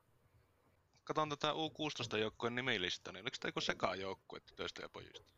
No siellä sai, meillä oli, niinku, meillä oli yksi tyttö, Molari, se oli muistaakseni vuoden vanhempi, että siellä kun ei ole niinku tyttöjen joukkuetta, niin sai pelata. Joo. Sitten oli yksi tyttö, joka oli Saksan jossain tyttöjen maajoukkueessa, niin se pelasi sit siinä niinku UK-poikien kanssa vielä niinku U16, ne aika pitkälti pystyy sit siinä niinku pelaamaan, niin oli siinä Joo. Siinä sitten mukaan. Et ne kävi muistaakseni pelaa, että ne kävi pelaa sitä Saksan naisten liigaa enimmäkseen niin kuin viereisen kaupungin tai vähän matkan päässä, päässä tota, niitä pelejä. Ja sitten pelasi välillä poikien kanssa ja harjoitteli niin kuin poikien kanssa niin kotipaikkakunnalla koko ajan. Ja tuo, tuo keikka oli vaan vuoden mittainen keikka, eikö ollutkin? Joo, ja taas, taas palataan tähän, että seikkailu ja sagaa, että ei, ei hirveä, mitään ajatusta niin kuin lähteä pois, ainakaan vuoteen. Et meillä oli pojalla oli päiväkotipaikka, se oli, pojat oli neljä ja kaksi silloin, että oli päiväkotipaikka englanninkielinen ja saksankielinen niin kuin, miksi tämmöinen joku kansainvälinen päiväkotipaikka ja Tota, Sitten tokana vuotena mulla olisi ollut vielä niin kuin helpompi, ns. helpompi tai parempi se mun rooli, että mä olisin ollut niin kuin vastuussa vaan kahdesta niin kuin vanhimmasta ikäluokasta. Joo.